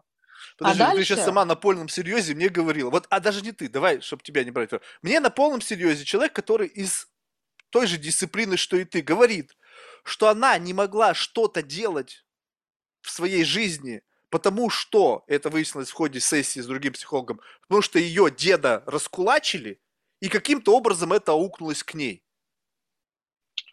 Ну, Я таких примеров а уже слышал пят, пяток, причем одинаковых. И меня вот это так зацепило, что я просто ну, готов взорваться. Как вот совершенно одинаковая история может звучать из уст совершенно разных людей, склонных заниматься одним и тем же? Смотри, ты, ты про что пытаешься понять? Ты пытаешься понять, потому, почему пять человек рассказали одно и то же, или Нет, как пытаюсь, ты пытаешься ты, понять, ты... как дед, как дед повлиял на я... развитие этого человека? Я просто хочу сказать, что ты сейчас говоришь о том, что вот этот вот э, какой-то генетический коктейль, там, не знаю, там, вот это вот э, что-то, что вот приходит в этот мир в каком-то в миксе, он как будто бы его э, девальвировали значимость вот этого коктейля, и все теперь только благодаря тому, что ты попал в определенную среду, и только за счет вот этой среды ты стал таким, каким ты стал. На рубеже трех лет ты зафиксировал отношения с внешним миром. Тогда какого хрена человек из твоей профессии говорит о том, что на него деди, дедушка там какой-то повлиял, которого она вообще могла не знать, и вдруг она пришла в этот мир с той набором какой-то там, не знаю, эпигенетической памяти, которая вдруг как-то трансформировала ее жизнь. Получается, это замешано в этот коктейль? Слушай, я не могу как бы отвечать э, за тех, кто там что говорил, потому что, ну, как бы я же не слышала этого, как это было сформулировано. Я слышу что-то через твою интерпретацию. Я хочу сказать тебе, что человек – это сложное существо, да, и на сегодняшний день мы как бы, ну, как бы мы рассматриваем человека сквозь призму биологических предпосылок, да, поведенческих предпосылок и социальных предпосылок. И вот если взять этот пример, про который ты говоришь, э, я могу только рассуждать логически, да, как, как, это, ну, как это работает. Например, там, если в семье вот эта история про то, что тут же знаешь, что важно, вот каждый из нас это такая матрица, да, вот это наша, ну, как бы наш э, человек, он состоит из нескольких, из нескольких матриц, да, это есть матрица культурно-исторического аспекта, да, есть матрица семейная и есть матрица личного опыта. И вот, ну, как бы каждый из нас это вот такая вот тройная матрица, да, то есть на нас влияют и а, социокультурные аспекты, и семейные аспекты, и личные аспекты. Я только могу, знаешь, как бы предположить, что вот у этого конкретного человека вот этот семейная эта матрица, вот этот семейный аспект, он был настолько значимым, да, и то есть как бы вот фигура, возможно, этого дедушки, ну мы сейчас с тобой фантазируем, была настолько то есть, знаешь как, идентичность этой семьи была построена вокруг этого дедушки. Да, и из поколений, ну, вполне вероятно, послушай, как бы все же бывает в жизни, да, может, у них там, ну, я утрирую, может быть, у них там иконостас. Э, да, ну, ты же псих... это же говорит психолог, ну, понимаешь, ну вот я даже вот, я не психолог, я вообще не ассоциирую себя ни с чем. Ну, то есть пытаюсь диссоциировать себя со всем, что связано с какими-то, не знаю, событиями моей жизни. Ну, потому я что говорю, если ты что... живешь заложником того, что как бы как жизнь тебя берет, такое ощущение, что ты по жизни идешь как будто бы не сам, а тебя ведут за руку кто-то, и постоянно ты получаешь палкой в зависимости от тех жизненных обстоятельств, которые происходят с тобой, и ты в зависимости от этого корректируешь свой путь. Ну, мы с тобой уже про, проговорили, что есть психолог. Это психолог-человек непроработанный. Тогда и как поэтому... ты, будучи самим не проработанным, вот, ты, вот давай тогда уйдем от этого mm-hmm. человека, вопрос к тебе. Вот насколько да. ты считаешь себя проработанной, чтобы уже брать на себя ответственность работать с другими людьми? Ну, давай так, мы можем посмотреть на это рационально, как ты любишь, да, например, с позиции а, Международной ассоциации, да, там, а, психотерапии, ну, психодинамической психотерапии либо психоанализа, да, то если а, ты можешь быть принятым в эту ассоциацию, что является свидетельством того, что ты уже как бы успешно, ну, ты имеешь право называться таким специалистом, если у тебя есть 500 часов своей терапии. Вот, то есть как бы так как у меня есть больше тысячи часов своей психотерапии, но я все-таки смею, как бы, знаешь, так надеяться, что это дает мне некую основу быть эмоционально устойчивой, да, в отношении как бы между вот мной и моими пациентами. То есть этот фактор ключевой, быть эмоционально устойчивой. Да. А как это да. меряется? То есть факт того, что ты прошла такое количество часов, как бы автоматически дает людям понимание, что ты смогла, получается? Что ты можешь быть устойчивой? Либо не было на твоем пути просто человека, который брунг тебя бы сковырнул, и вот что-то ты столкнулась с чем-то невообразимым, и все. Тут знаешь, тут знаешь история про что? Здесь очень важно понимать это, да, что когда мы говорим про устойчивость, uh-huh. а, здесь может действительно быть человек, который, ну, например, там это может быть там социопат, да, либо там, ну, как бы человек с ярко выраженным, скажем так, аффектом, да, который как бы может на тебя повлиять. Здесь вопрос в чем? А а не, а не мое ли всемогущество заставило меня взять его в терапию и не расщ... то есть, как бы, понимаешь, да, то есть не, по... не а, распознать суть патологии, да, не отправить его преждевременно к психиатру, да, а начать с ним работать. Это вопрос и моего профессионального уровня, да, и мой личностный такой момент, да, то есть как бы какого хрена я его взяла в терапию, если я не могу работать с таким уровнем патологии, понимаешь? Это ведь вот диагностика – это очень-очень важный момент, потому что человек иногда может быть настолько нарушен, что без медикаментов с ним работать вообще невозможно. Он может на тебя с ножом броситься, понимаешь, в окно выпрыгнуть. И тогда это вопрос, а, а, к твоему всемогуществу, да, и к твоей компетенции. Вот это вот одна история. А вторая история, ну, иногда ты работаешь с человеком, и вдруг в какой-то момент, ну, как бы случается большой эмоциональный такой ну, как бы выплеск, да, человек там либо агрессию демонстрирует, да, либо там горе отреагирует. И здесь вопрос не насколько ты ты можешь внутри как бы очень сильно сопереживать человеку. Здесь знаешь, в чем устойчивость вот это заключается? Не вовлекаться в эмоции человека и не избегать их, а оставаться с человеком в контакте, будучи открытым эмоциональному э, состоянию человека. Понимаешь, о чем я говорю? Да. Ну вот это то, что я тебе говорил, что как будто бы ты понимаешь, о чем идет речь, но вот как бы понимаешь, не с позиции, что ты просто как, окей, ну там что-то там рассказывай, а с позиции того, что ты понимаешь, но в то же время тебя это не разбалансирует. Я совсем согласна, кроме слова «понимаешь». Потому что вот это, знаешь, как бы тут, эм, тут мало понимать. Понимаешь, вот ты должен быть с этим человеком, когда он проживает, вот, переживает вот эти свои эмоции. Не, Потому ну, что, ну, понимаешь, ну, я о чем понял, я да. Ну, то есть, то есть, скажем так, вот э, э, ситуация такая, что многие, допустим, э, по какой-то причине не выносят, когда в их да. присутствии говорят да. на какие-то очень серьезные да. темы. Да. Там смерть, да. потеря да. близкого, да. насилие. В общем, они да. их начинают еложить, и они как бы как будто бы я не слышу, что происходит. То есть да, ты... ты... Вот у меня такое ощущение, что ты таки был там в кресле в этом. Потому что ты очень тонко описываешь это состояние. Вот в этом да, это смысл, да. понимаешь? Вот, вот, как, вот когда ты мне сейчас это говоришь, ты еще раз меня подтверждаешь в том, что если как бы ты хочешь это, вот действительно тебе вот это нравится, то тебе не нужно сидеть в кресле. То есть в этом и есть какой-то вот ты, есть инструменты для прокачки своего вот этого, если можно так выразиться, эмоционального интеллекта, не используя советы кого-то, а как бы свои мысли обтачивать об твою э, репутацию, об твое умение. То есть я не жду от тебя, что ты мне скажешь как. Я не читаю угу. книжку, потому что я знаю, что эта книжка на меня может повлиять. Она, она сделает меня заложником этой теории, потому что если там угу. подписался, он еще и Нобелевский лауреат, и еще угу. там у него куча регалий, угу. я автоматически как бы лох педальный. Угу. Соответственно, я должен ему верить. Я хочу пройти опытным путем, я хочу оказаться в этой ситуации, я хочу угу. это прочувствовать и понять, какого хрена меня елозит того, когда говорят, что человека там изнасиловали. То есть угу. это же не со мной было, почему мне больно, то есть почему я испытываю вот этот, этот эмоциональный дискомфорт. Я не понял, но окей, mm-hmm. я дальше открываю свою, не знаю, там, мозг и пытаюсь понять, почему. Мне не нужен совет кого-то другого. Я, потому что если ты мне посоветуешь, и я возьму твой совет, но это не будет... Как бы это поможет. Знаешь, как пилюля, которая помогает, но по сути для тебя она не, не дает ответа почему. Знаешь, потому что у меня, скажем так, э, скажем, э, сколько лет психи- психологии, психиатрии? Ну, сотни лет, да? Сколько там? Сотня, наверное. Ну, да? официально чуть больше ста лет. Да, ну, в общем, чуть больше ста лет. Количество кейсов, на которых повесили ярлыки и дали объяснения, уже гигантский.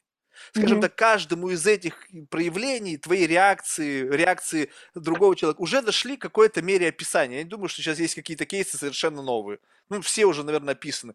Подход к этому, из-за чего это произошло, может быть разный, но в конечном итоге плюс-минус одно и то же. Соответственно, увидев это, ты можешь мне сказать, вот это, Марк, вот это, вот так надо реагировать, ну, не условно, не давая мне совета, как бы говоря, вот, ну, вот это, вот это.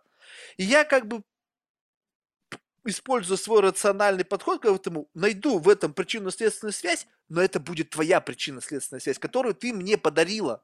Как, на, как, как человек, который это проживал. Но я-то это не прожил.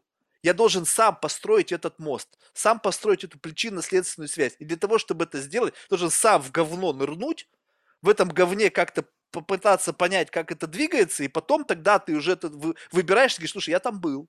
Я там был, и то, что ты мне говоришь, как бы да, работает, но вот у меня вот такая штука. Вот я так это вышел из этой ситуации. И тогда это будет мое. И тогда я буду а... сам знать, как с этим справляться. Так а в этом-то и фишка. Ты же описал, как происходит процесс психотерапии. Только, понимаешь, одно, одно дело, когда м- смотри, ты все время, как бы, когда мы с тобой дискутируем, да, ты все время опираешься на вот эти вот, как бы, на рационализацию, да, на, как бы, на такие вот эти вот когниции, да, на э, логическо-смысловые вот эти абстракции такие. Здесь история, помнишь, ты когда рассказывал про, ну, как, какой-то пример приводил, ты сказал такую штуку, что Uh, я как бы вот сижу, и через, uh, из меня какие-то фотоны выскальзывают, да, я вроде бы вот их как бы пытаюсь контролировать, да, а вот они как бы все равно вываливаются. Это вот как раз-таки особенность э, эмоций, да, то есть как бы мы можем, я что пытаюсь тебе сказать, что и, и психотерапевт, и супервизор никогда не дает никаких советов, да, то есть как бы здесь история как раз-таки про то, что э, работать с вот этим эмоционально-чувственным уровнем, который дает тебе возможность нырнуть в свое вот это болото, про которое ты говоришь, понимаешь? Только история, когда ты ныряешь в это болото сам, тут очень много аспектов. Во-первых, человек редко ныряет в это болото по своей воле. Как правило, если человек нырнул туда, то контекст, ну что-то произошло во внешней среде, что заставило человека окунуться вот в это болото. И это опасно. Потому что когда человек по своей воле как а бы проваливается туда. Ну, может быть, мы немножко про разное говорим, да, я имею в виду, что переживание травматичного опыта наедине с собой, это, ну, как бы сложно себе представить, когда человек сам идет на это. Как правило, что-то заставляет его туда идти, да, и это может быть, ну, как бы, знаешь, таким ну, скажем так, не экологичным способом. Ну, смотри, вот, вот я, я тебе объясню, объясню, почему, допустим, мне это кажется как раз-таки очень даже рациональным. Вот представь угу. себе, что у тебя есть какой-то диапазон твоего, вот, вот твой эмоциональный диапазон, как бы штатный режим, в котором ты максимально эффективна. Угу. Вверх ну, это радость, она может быть почти бесконечной, потому что радость никого, ну, я не знаю, какая должна случиться радость, чтобы тебя это раскалибровало, не знаю, выиграть 100 миллионов долларов, и ты просто оказался к этому не готов. Но я не знаю, mm-hmm. как еще может. А вот нижний диапазон, грубо говоря, в минус, у людей всех как бы в зависимости действительно от обстоятельств жизни, которые так каким-то образом кунули их в говно, случайно. Uh-huh. Травма uh-huh. в семье, знаю, как бы то, чего они вообще не хотели, чтобы с ними произошло, но с ними это случилось, и эта их отсечка самое плохое. Потому что, ну, с нами самое плохое это то, что с тобой случается самое плохое. Дальше ты uh-huh, не знаешь. Uh-huh, uh-huh. Поэтому, если ты живешь вот в таком диапазоне, то по сути ты как бы, ну, условно, постоянно уязвима, потому что ты не знаешь, что тебе подбросит жизнь в будущем.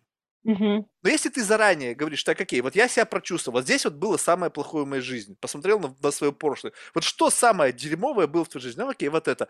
Думаешь, ну да, херово было. А что, если я возьму и сознательно вброшу себе историю на два шага еще хуже? Ну, не, не, не, не проживая этот experience, а просто взять и как бы пообщаться с человеком, которого по твоей системе координат его experience плохого был намного хуже.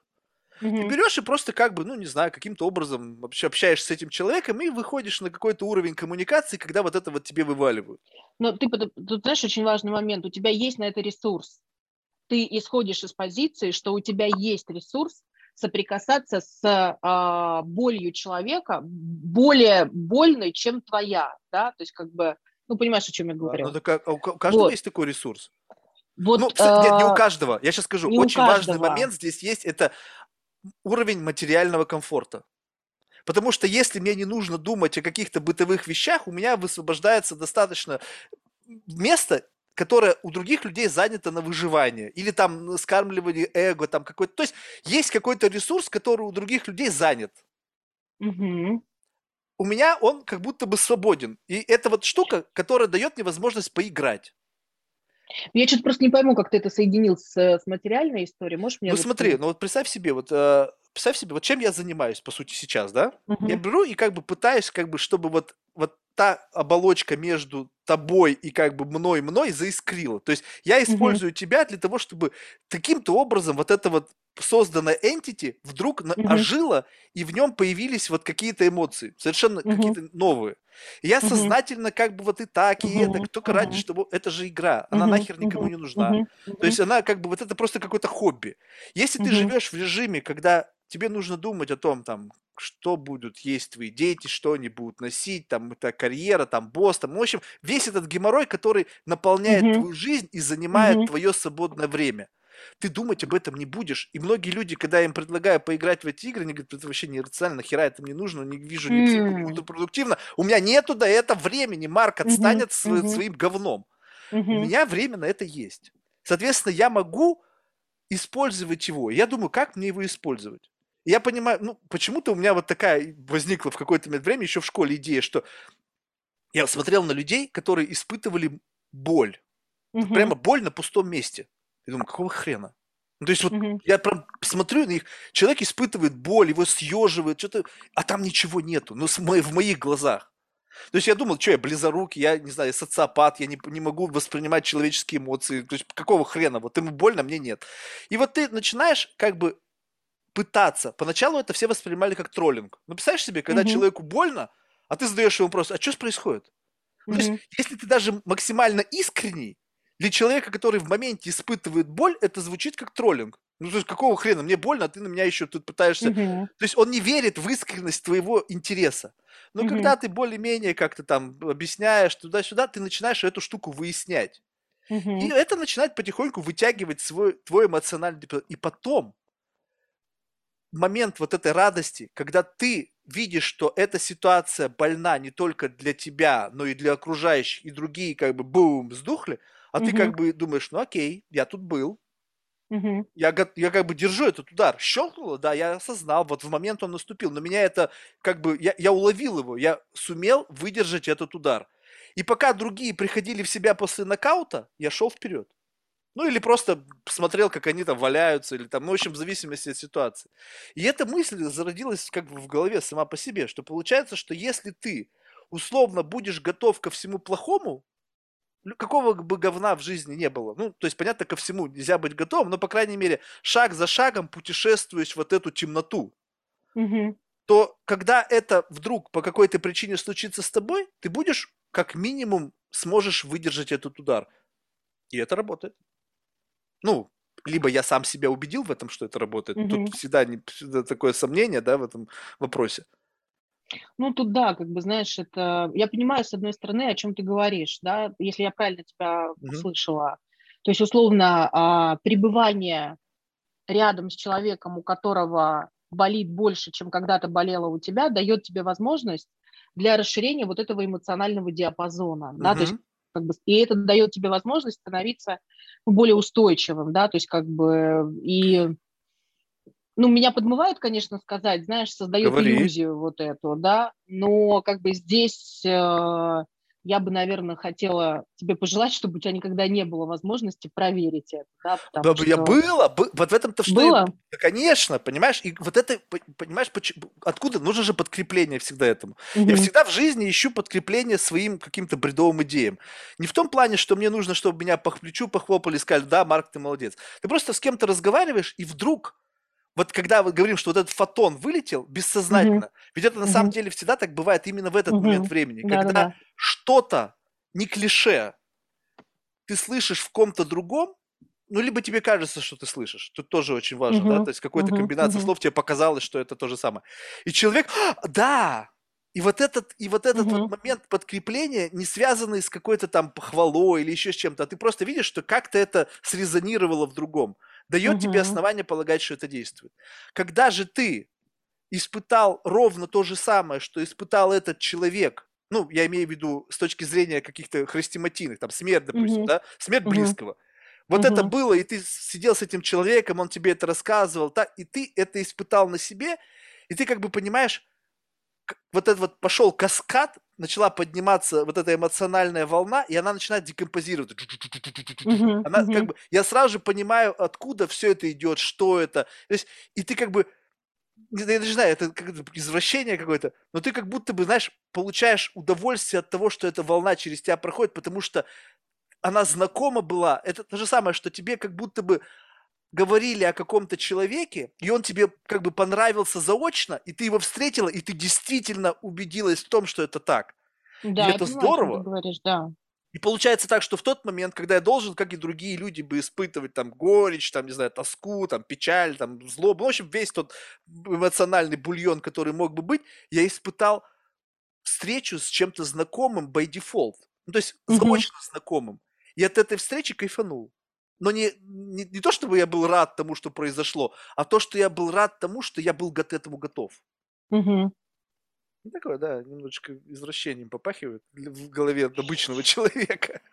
И поэтому, ну, а представь себе, на самом деле ведь количество вот этих переживаний, оно плюс-минус, ну как бы вот даже в умах фанта- фантастов оно достаточно ограничено, да? Ну то есть там, что можно самое страшное там из фильмов ужасов найти? И как бы понятно, что вот так вот такого человека, пережившего вот такую жесть, его сходу не найдешь, да? Но вот если угу. так получается, да, то как бы этот немножечко дает тебе ну, возможность как бы чуть-чуть вот вглубь шагнуть. И как правило, это сложно, поскольку, ну, во-первых, у меня нет доступа к таким людям.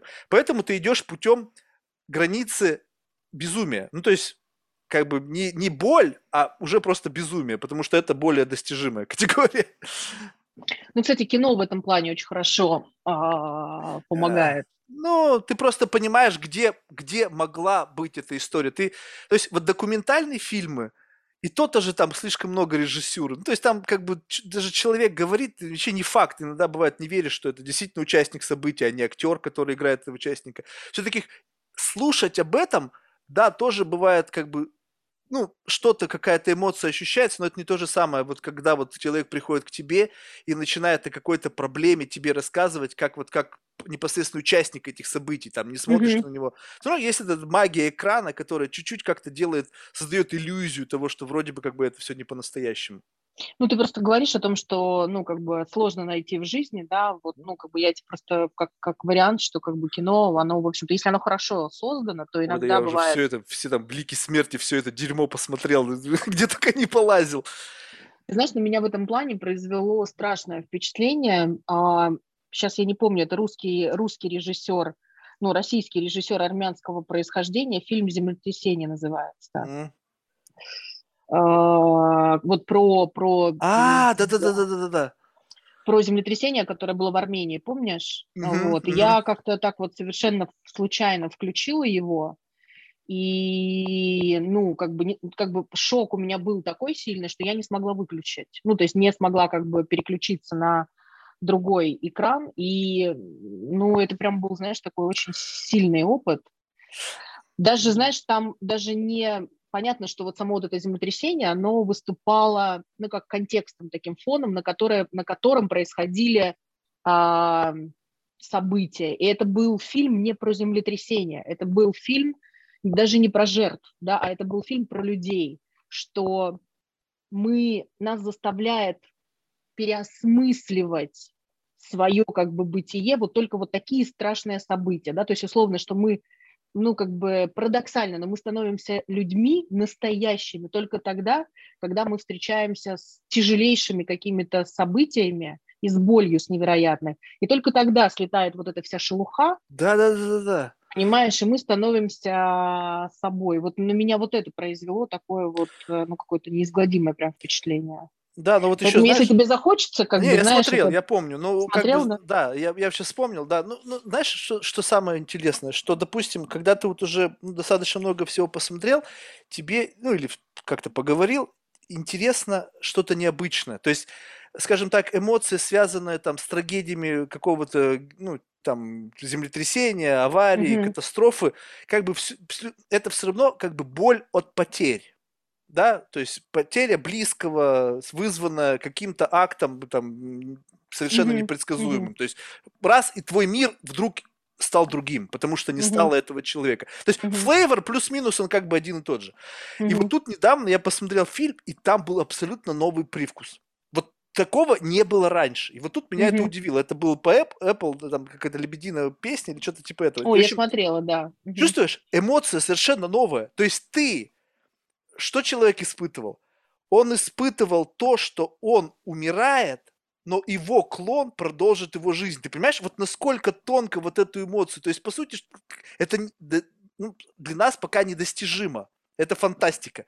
Но эта фантастика, такое ощущение, что она имеет привкус, что когда-то это произойдет. И люди будут испытывать эту эмоцию, потому что это меня просто поразило, как они тонко сумели уловить муку.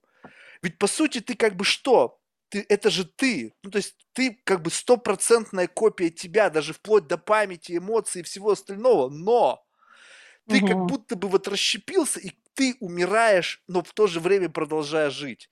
То есть это настолько завернули они, либо я на Куриной очень сильно был. Ну, то есть что-то меня вот прямо так зацепило, что я думаю, блин, вот это что-то новое. А я, знаешь, меня что зацепило в этом фильме? А, меня зацепило, что это ведь история про доминирование про то, что ты умираешь, но на твое место приходит, э, да, копия твоя, но это другой человек, это другое создание, скажем так, да. И эта история про то, по, про добровольное, вдумайся только, да, то есть как бы, ну, не знаю, я, я, может быть, тоже, у меня же тоже как бы мозги-то на бекрень с, с, с моей картиной мира, так вот да. это любопытно. То есть я в этом что увидела? Я, видел, я увидела в этом, знаешь, как бы а, добровольный отказ от своего эго во имя другого, во имя своей семьи. То есть в этот момент чувак победил свое «я», уйдя со сцены, но при этом обеспечив вот этого клона, чтобы его семья, ну, условно, была счастлива. Я в этом, я вот, вот эту историю увидела, и для меня это такая, знаешь, как бы когда такие фильмы выходят, для меня это некий такой символ, знак, что не, не все потеряно с человечеством, что если там этому, если это кому-то в голову пришло, значит, как бы у нас есть будущее. Я еще, знаешь, хотела с тобой поделиться тоже вот фильм на, ну, как бы похожего плана. Называется он «Хижина». А вышел он, по-моему, если мне не изменяет память, в 2016 году. Есть просто много хижин. Я просто а, сейчас думаю, там их миллион. Да, но этот, знаешь, что удивительно, этот фильм, он вышел очень тихо. Его, ну, то есть там это такое, знаешь, кино не для всех, он не был, там не было никакой рекламы, там ничего, и он начинается довольно нудно, э, и как бы я, мне пришлось сделать усилия для того, чтобы как бы проникнуть, да, в, досмотреть его до конца, вот, но я потом его смотрела еще раз, уже как бы там целиком. Вот там история, знаешь, похожая очень на «Лебединую» эту песню. Там история про то, что как простить человека, который убил твоего ребенка. Прямо как И... убил-убил, либо случайно? Нет, прям маньяк. Маньяк, который убил как бы дочь, да, и вот чувак проходит э, как бы все этапы э, взаимодействия, да, с вот этим своим горем, он встречается. Ну, там очень интересный такой сюжет, mm-hmm. не, не, не, тривиаль, не, не тривиальный совсем. Но, знаешь, меня потрясла там такая фраза, он встречается, значит, с Богом, и Бог ему говорит, э, и пытается от Бога э, добиться того, чтобы Бог признал, что он осуждает этого насильника. Mm. Вот. А Бог ему говорит, вот у тебя трое детей, ты можешь сказать, что ты кого-то из них любишь больше, да, или меньше? Он говорит, нет. И Бог ему говорит, вот так и я. Я не могу сказать, что кого-то из твоих чат я люблю меньше, чем кого-то другого. И затем он его проводит такой, проводит таким как бы путем, да, где он показывает, как э, как сложилась жизнь этого маньяка и почему он такой. И звучит фраза «Представь, что пришлось пережить этому человеку, чтобы стать таким чудовищем». Uh-huh.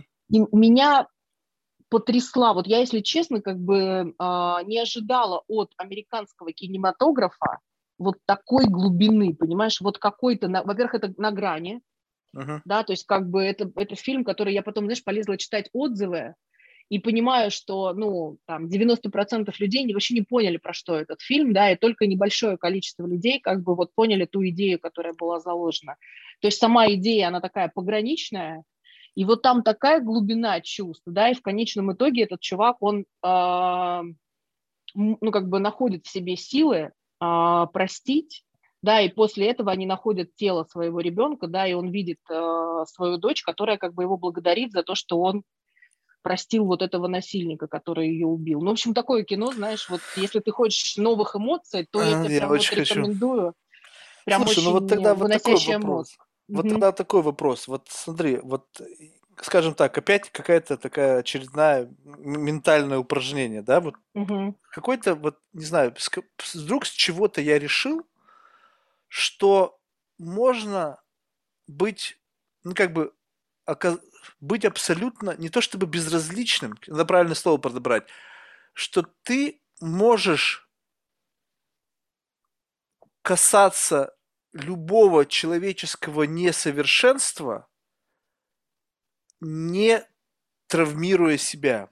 Ну, то есть, вот, вот, скажем так, вот представь себе, что вот каким-то образом, ну, случайным, вот этот человек из этого фильма сел перед тобой.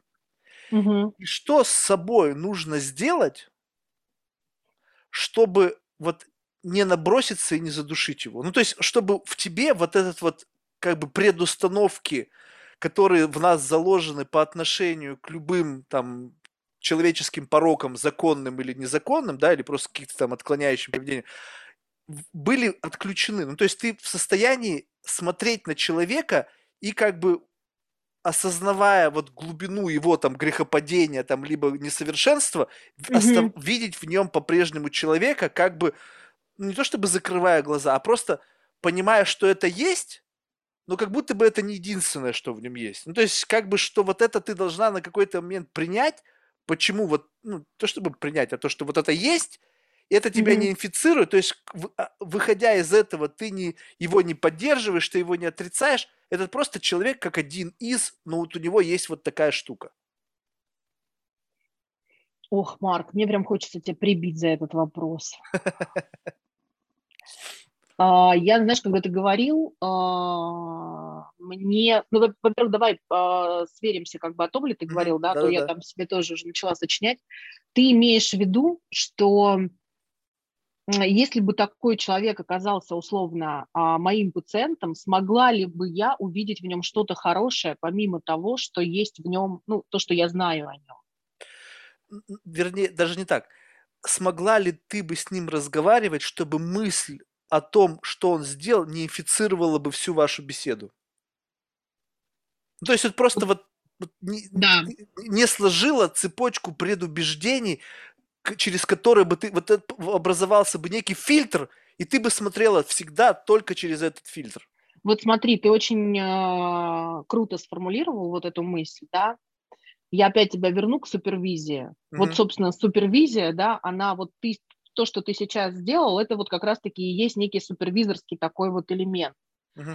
Да, то есть для этого нужна супервизия, чтобы, э, если, например, для меня вот эта мысль является недопустимой о том, что он сделал, я ее буду как раз-таки вытеснять и блокировать. Я буду сидеть в кресле и говорить, нет, что вы, что вы, я такой вообще проработанный психотерапевт, it doesn't matter, да, то есть как бы я вот вообще релакс, да, и я готова с этим контактировать. Вот это первый признак того, что я вытесняю эту мысль, что я не хочу с ней взаимодействовать, да, и тогда мне нужен психотерапевт, э, супервизор, который вернет мне эту мысль, да, который как бы э, эту мысль внесет в мое пространство и покажет мне, что я ее избегаю. А, я, как бы я сделала, я бы говорила о том, что я чувствую, потому что когда, знаешь, как вот мысль-то она есть, да, и если чем больше я ее вытесняю, тем более, чем больше я пытаюсь как бы сделать вид, что она не имеет значения, тем больше она будет влиять на мое восприятие, да, поэтому, а, знаешь, как э, Фрейд говорил в свое время, что человек, а, который сказал ругательство, а, вместо того, чтобы бросить камень, стал творцом цивилизации. Да? То есть слова для нас и выражение слов является эквивалентом какого-то действия. И условно там человек, у которого низкий уровень эмоционального интеллекта, он делает. А человек, у которого высокий уровень эмоционального интеллекта, он говорит о том, что он хотел бы сделать. Да, то есть э, в этом плане ну, как бы вот там люди, у которые там, знаешь, преступники, там, насильники и так далее, да, это люди, которые не могут а, разделить, да, как раз-таки вот делание от э, говорения, да, то есть им нужно для того, чтобы, то есть их реальность, она очень плоская, да, им нужно делать, они не могут как бы об этом говорить. Условно, наверное, я бы стала говорить о том, что меня очень сильно тревожит, да, а, ну, как бы, и беспокоит то, что, как бы, было сделано, да, и я не могу делать вид о том, что мне это безразлично, и о том, что я не испытываю каких-то чувств. Да, наверное, я боюсь, меня это тревожит, я переживаю, и, ну, как бы, мне страшно. Mm. Вот как-то так бы я сказала.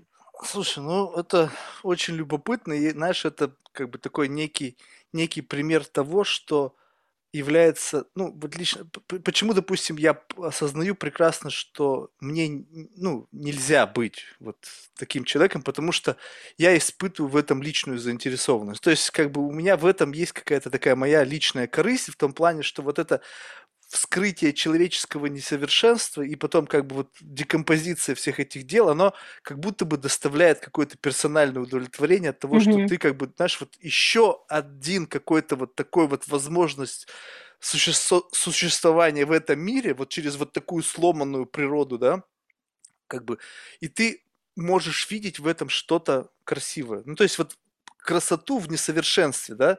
Ведь не все, на что мы смотрим, оно как бы эстетически красиво, да?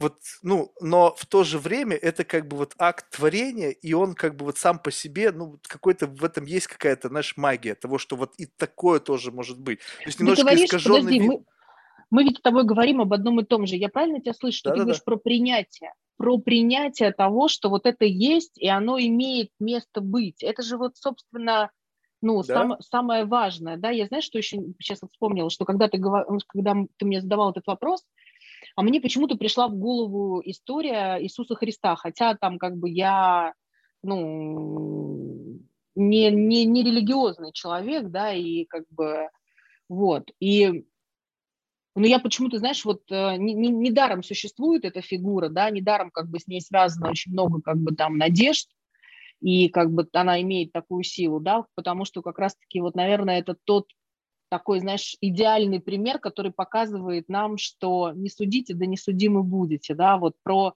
про вот эту как раз-таки эмоциональную устойчивость, которая позволяет тебе принимать любую инаковость. Mm-hmm.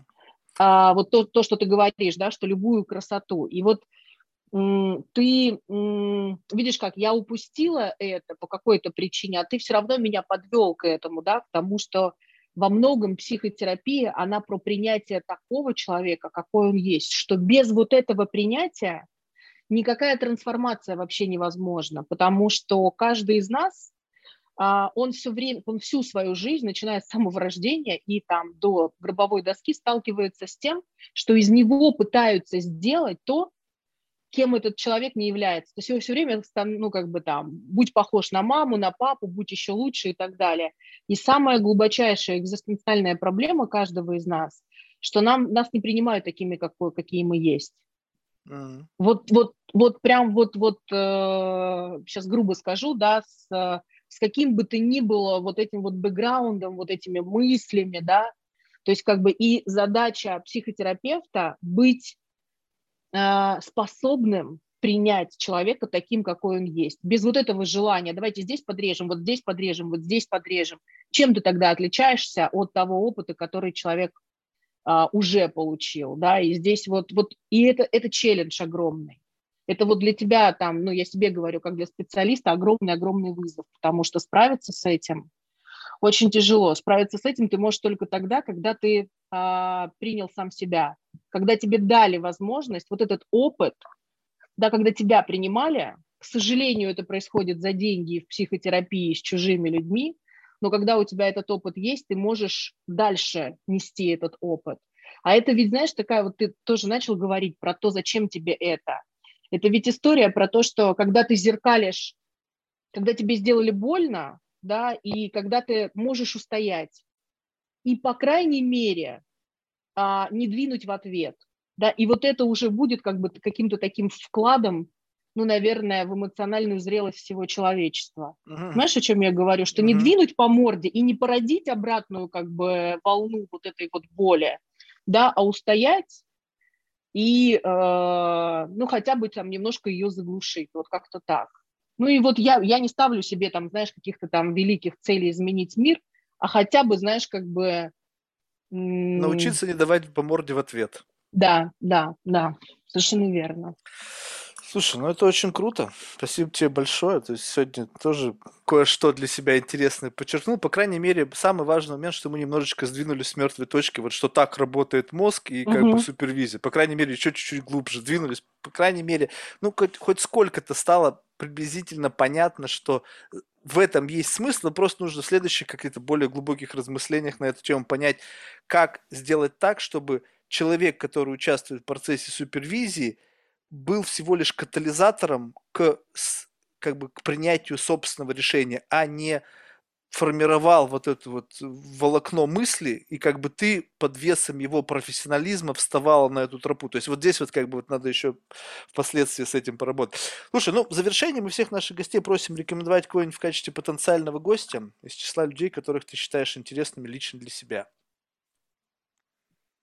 Ох. А скажи мне, это из какой должны быть отрасли Вообще не принципиально. люди?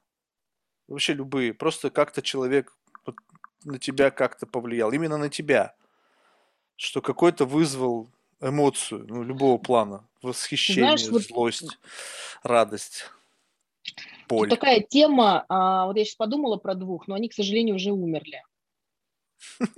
Я бы, да. я бы, наверное, порекомендовала поговорить с Фрейдом, ну, как бы человек, который оказал на меня внимание, влияние невероятное, со Стивом Джобсом, к сожалению, тоже его уже нет. Тебе нужны именно такие люди, которые как бы существуют Не, вообще, их, о них можешь знать только ты. Вообще, их социальный капитал вообще не принципиален.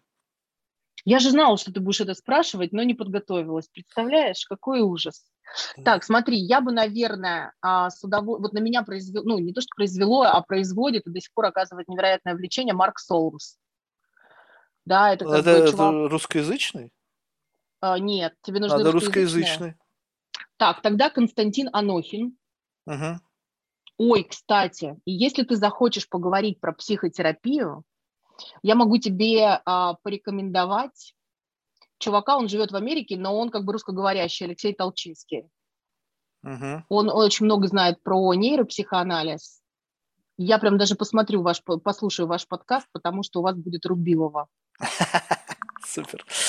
Что ж, спасибо большое. Угу. Если кто-то всплывет, обязательно пиши. Хорошо, ладно. во всем и благодарю тебя спасибо за твое время. Тебе, спасибо тебе огромное, потому что для меня это тоже было, знаешь, таким упражнением на тренировку моей эмоциональной как бы устойчивости, да, мне пару раз, конечно, хотелось тебя двинуть. А вот надо было. Вот, но как бы зато я горжусь собой, что мне удалось как бы, да, вот. А вы знаешь, что э, любопытно, что вот да. у меня же вообще такого желания не было. То есть, чтобы угу. вот у тебя эта эмоция возникала. Мне было искреннее любопытство, без попытки тебя поставить в неудобную ситуацию. И все равно угу. так или иначе это возникает. То есть, получается, ты не просто не чувствуешь границы. И это свидетельствует о том, что вот как бы вот, ну, то есть, либо мои границы проходят там, где вот это совершенно вопрос. Ну, то есть, я не чувствовал, что ни один из моих вопросов был каким-то каверзным, что который ставил тебя в неудобное положение, понимаешь? Странно. А здесь это, это, не было, это не была история про каверзность. Это ну, была в смысле, какой-то неудобный, про, какой-то вызывающий про эмоции. Не, такое, знаешь, недоверие. И вот здесь, здесь вопрос, как бы, знаешь, это про не, что? Не, это... Недоверие, непонимание, разные непонимание, вещи. Непонимание, да, да. Ну так да. непонимание, оно же неплохое. Ты же спрашиваешь, чтобы понять, а не чтобы как бы вывести тебя из равновесия.